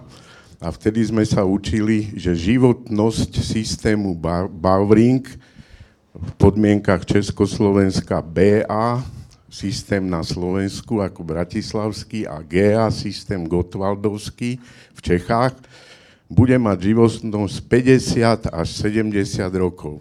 Už sme za týmto zenitom. Vieme, že statika panelákov nevydrží nadstavby. A nechutný protest obyvateľov Petržalky voči štúdii, ktorú robil známy profesor z fakulty architektúry, tak ten si tam schytal nezaslúžene niečo strašné. Pán primátor tam len hasil situáciu, aby nedošlo k nejakým konfliktom fyzickým. A toto je hlavný koncepčný problém. Čiže pýtam sa, či váš tým, a som rád, že tam máte dobrých odborníkov, sa vôbec zaoberá, urbanizmus je, mal by byť určitým futurizmom a Bratislava podľa mňa by potrebovala územnú prognózu, kde vlastne by sa povedalo, ako sa bude intenzifikovať? Je nemysliteľné, aby sa ďalej rozširovala a zaberala sa kvalitná pôda a je nemysliteľné, aby sme sa pozerali e, na susednú krajinu Rakúsko, kde profesor Hruška predvídal, európsky urbanista, podotýkam, žijúci v Bratislave, kde okolo roku 2030 a Európska únia to umožňuje, pokiaľ sa nezmenia pravidlá. Najpotenciálnejší rozvojový priestor je práve súmestie Vieden-Bratislava. Dobre, tak. To je všetko. Ďakujem. Um, čiže to sú asi dve otázky, ak som im ja dobre porozumel. A jedna je, že, že vlastne v skutočnosti my sme tu málo zaludnení v Bratislave. A druhá otázka je, že či paneláky vlastne, ktoré už majú 50 rokov, nie sú po životnosti a či, ja neviem, nespadnú alebo tak. Podľa mňa to nebola tá otázka, to druhá. Á, tak som to nepochopil, no. A samozrejme, že téma zahusťovania je, alebo to, bola, to si myslím, že bola tá otázka vo finále. Ale bola tam aj taká podotázka jedna s tými, že 50 rokov niečo. S tými panelákmi. No. tak na ňu neviem odpovedať. Uh, jasné, že to sú dva pohľady. Prvý pohľad urbanistu a ekonóma hovorí, keď budeme stavať, rátajme, že počet obyvateľov sa zväčšuje a ľudia prichádzajú do Bratislavy ako do každého iného mesta. Ak budeme stavať, budeme sa rozširovať, znamená to viac dopravy, horšie ekonomické čísla, pokiaľ mesto nemá peniaze a nemá robiť MHD do nových štvrtí, ktoré sa nachádzajú ďalej od Bratislavy, znamená to viac ľudí autom, ktorí prichádzajú a uh, viac uh, pôdy sa minie a to sú všetko veci, ktoré sú na každej architektonickej škole bráne akože zlé, satelity a tak ďalej, sociálne problémy a môžeme okolo toho hovoriť dve hodiny. Ale potom je tu druhý pohľad, a to je pohľad obyvateľov, ktorí majú mm, nejaký svoj život, majú, sú zvyknutí na nejaký semafor, na ktorom možno, keď prichádzajú domov, čakajú maximálne, keď je špička dve červené, vedia, že niekde zaparkujú, možno chvíľku kľúžia zaparkujú a zrazu, keď sa zhustí, mm, zhustí sa zástavba, pre nich to síce urbanista ekonóm je spokojný, tak akože zahustujeme, uh, títo ľudia použijú MHD, nemusí mesto budovať nové MHD, neminia sa toľko pôdy v okolí mesta, ale ľuďom to mení radikálne život, lebo zrazu na tej červenej čakajú 5 červených zrazu na to, aby našli miesto, kľúžia 30 minút, miesto 10 minút a môžeme ísť ďalej a ďalej.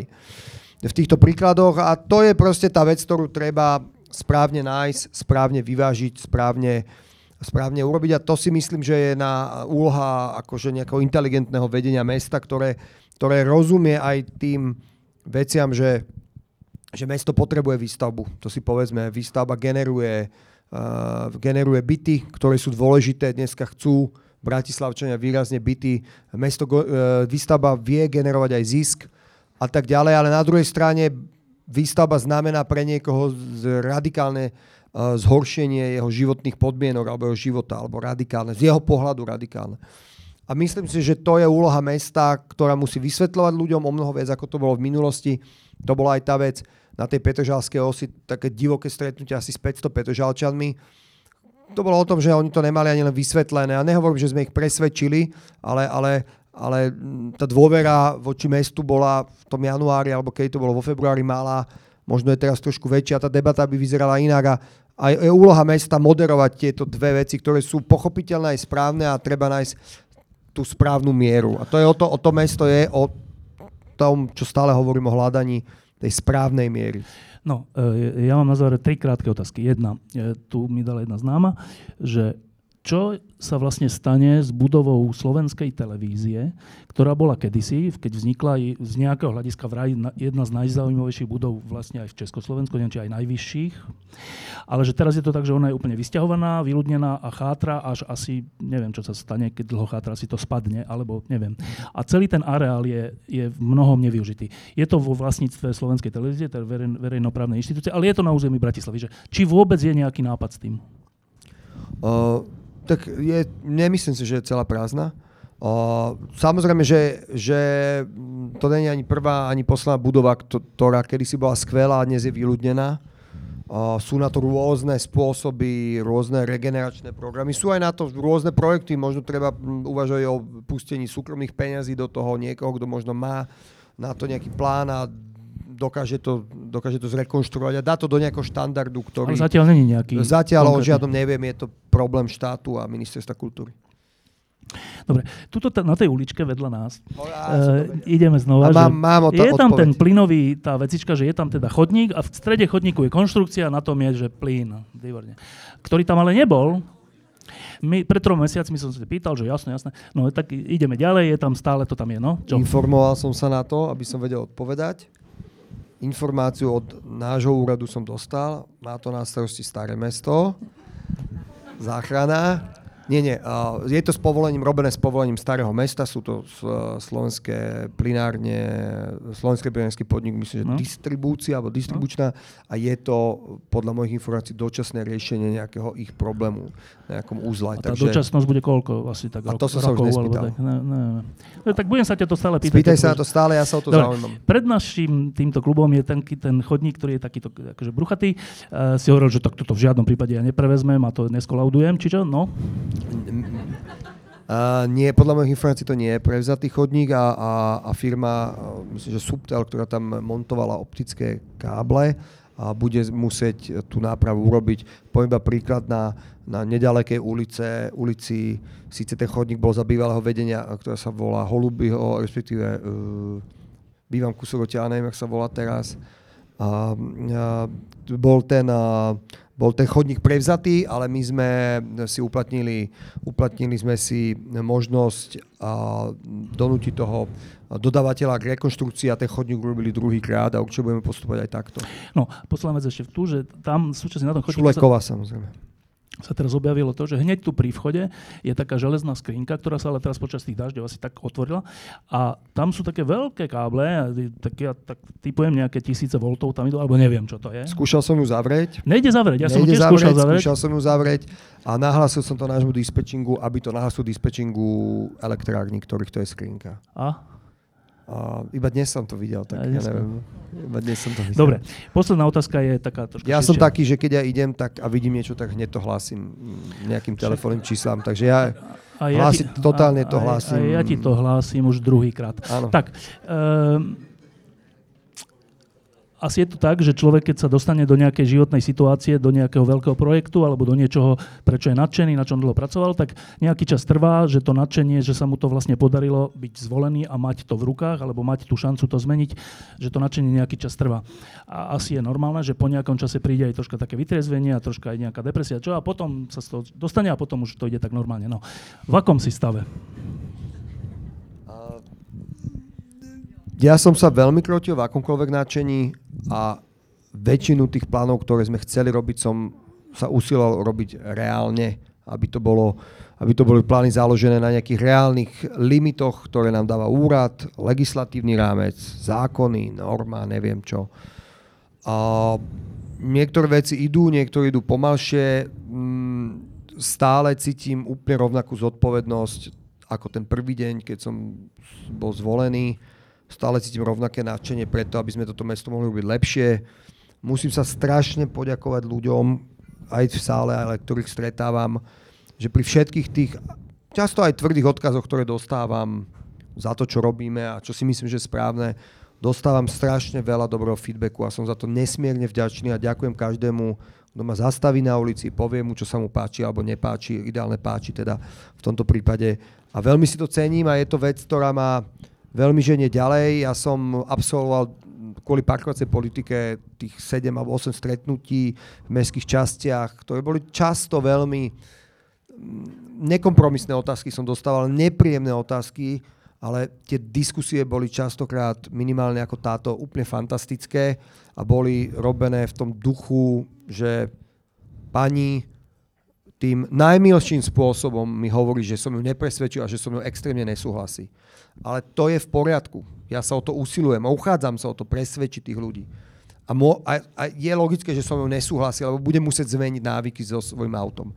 Ale hovoria to tí ľudia milo, hovoria to tak, že niekedy mám pocit, že mi veria, že mi naozaj o to ide. A to je strašne dôležité, mi na, naozaj mi o to ide. A, a to by som chcel, aby mi ľudia verili, že mi to ide, aby sme sa s Bratislavčanmi vedeli baviť o ťažkých problémoch, ktoré sú to, aj o mnohých veciach, ktoré sa nám nepodarili alebo nepodaria. Vždy v kľude, konštruktívne, tak ako demokracia nám dovoluje a ja slúbujem, že budem ďalej chodiť na tom turné po tej Bratislave, ako teraz chodím a ja neviem, či som od svojho zvolenia neabsolvoval 20 vyše 20 stretnutí s obyvateľmi, už aj viac možno. A, a to je strašná vec, ktorá ma ženie dopredu, je to strašne dobrá vec. To znamená, že mne nevadí počuť nepríjemné veci, mne nevadí počuť veci, ktoré nezafungovali alebo ešte sme neurobili. A som veľmi rád, keď je to robené vždycky decentne, s kľudom a milo. To je veľmi dôležité. A ešte raz ďakujem všetkým, ktorí ma, neba, ktorí sa neváhajú ma, zastavia ma, alebo mi pošlú odkaz a povedia, že mi držia palce a že vidia, že makáme a veľmi si to cením a veľmi nás to ženie dopredu celý tým. Si unavený? Som extrémne unavený, zaspávam úplne všade. Bol som na stretnutí s prezidentom Kiskom a hovoril skvelé veci, ale posadili ma do prvej rady a proste bojoval som tam asi hodinu, aby som nezaspal. A, a myslel som, že to na mňa nevidno, ale po skončení mi hovorí starosta Dubravky, že počuje, že to bolo te, obrovské fopa, keby si tam zaspal. A ja, že ale to nemohlo byť vidno, jak, však v kúse ti padala hlava. Uh, som unavený veľmi a Uh, to je moja otázka, aby som sa naučil nájsť ten režim, aby som to zvládal. Akože pracujem na tom, aby som sa nezosypal. Nikomu to nepomôže, keď sa zosypem. Bratislava nebude lepšia, keď sa zosypem. Takže. Pozdravujeme pani manželku. Toto bol primátor Bratislavy Matúš Valo. Dobrý večer ešte. A... Ďakujem veľmi pekne.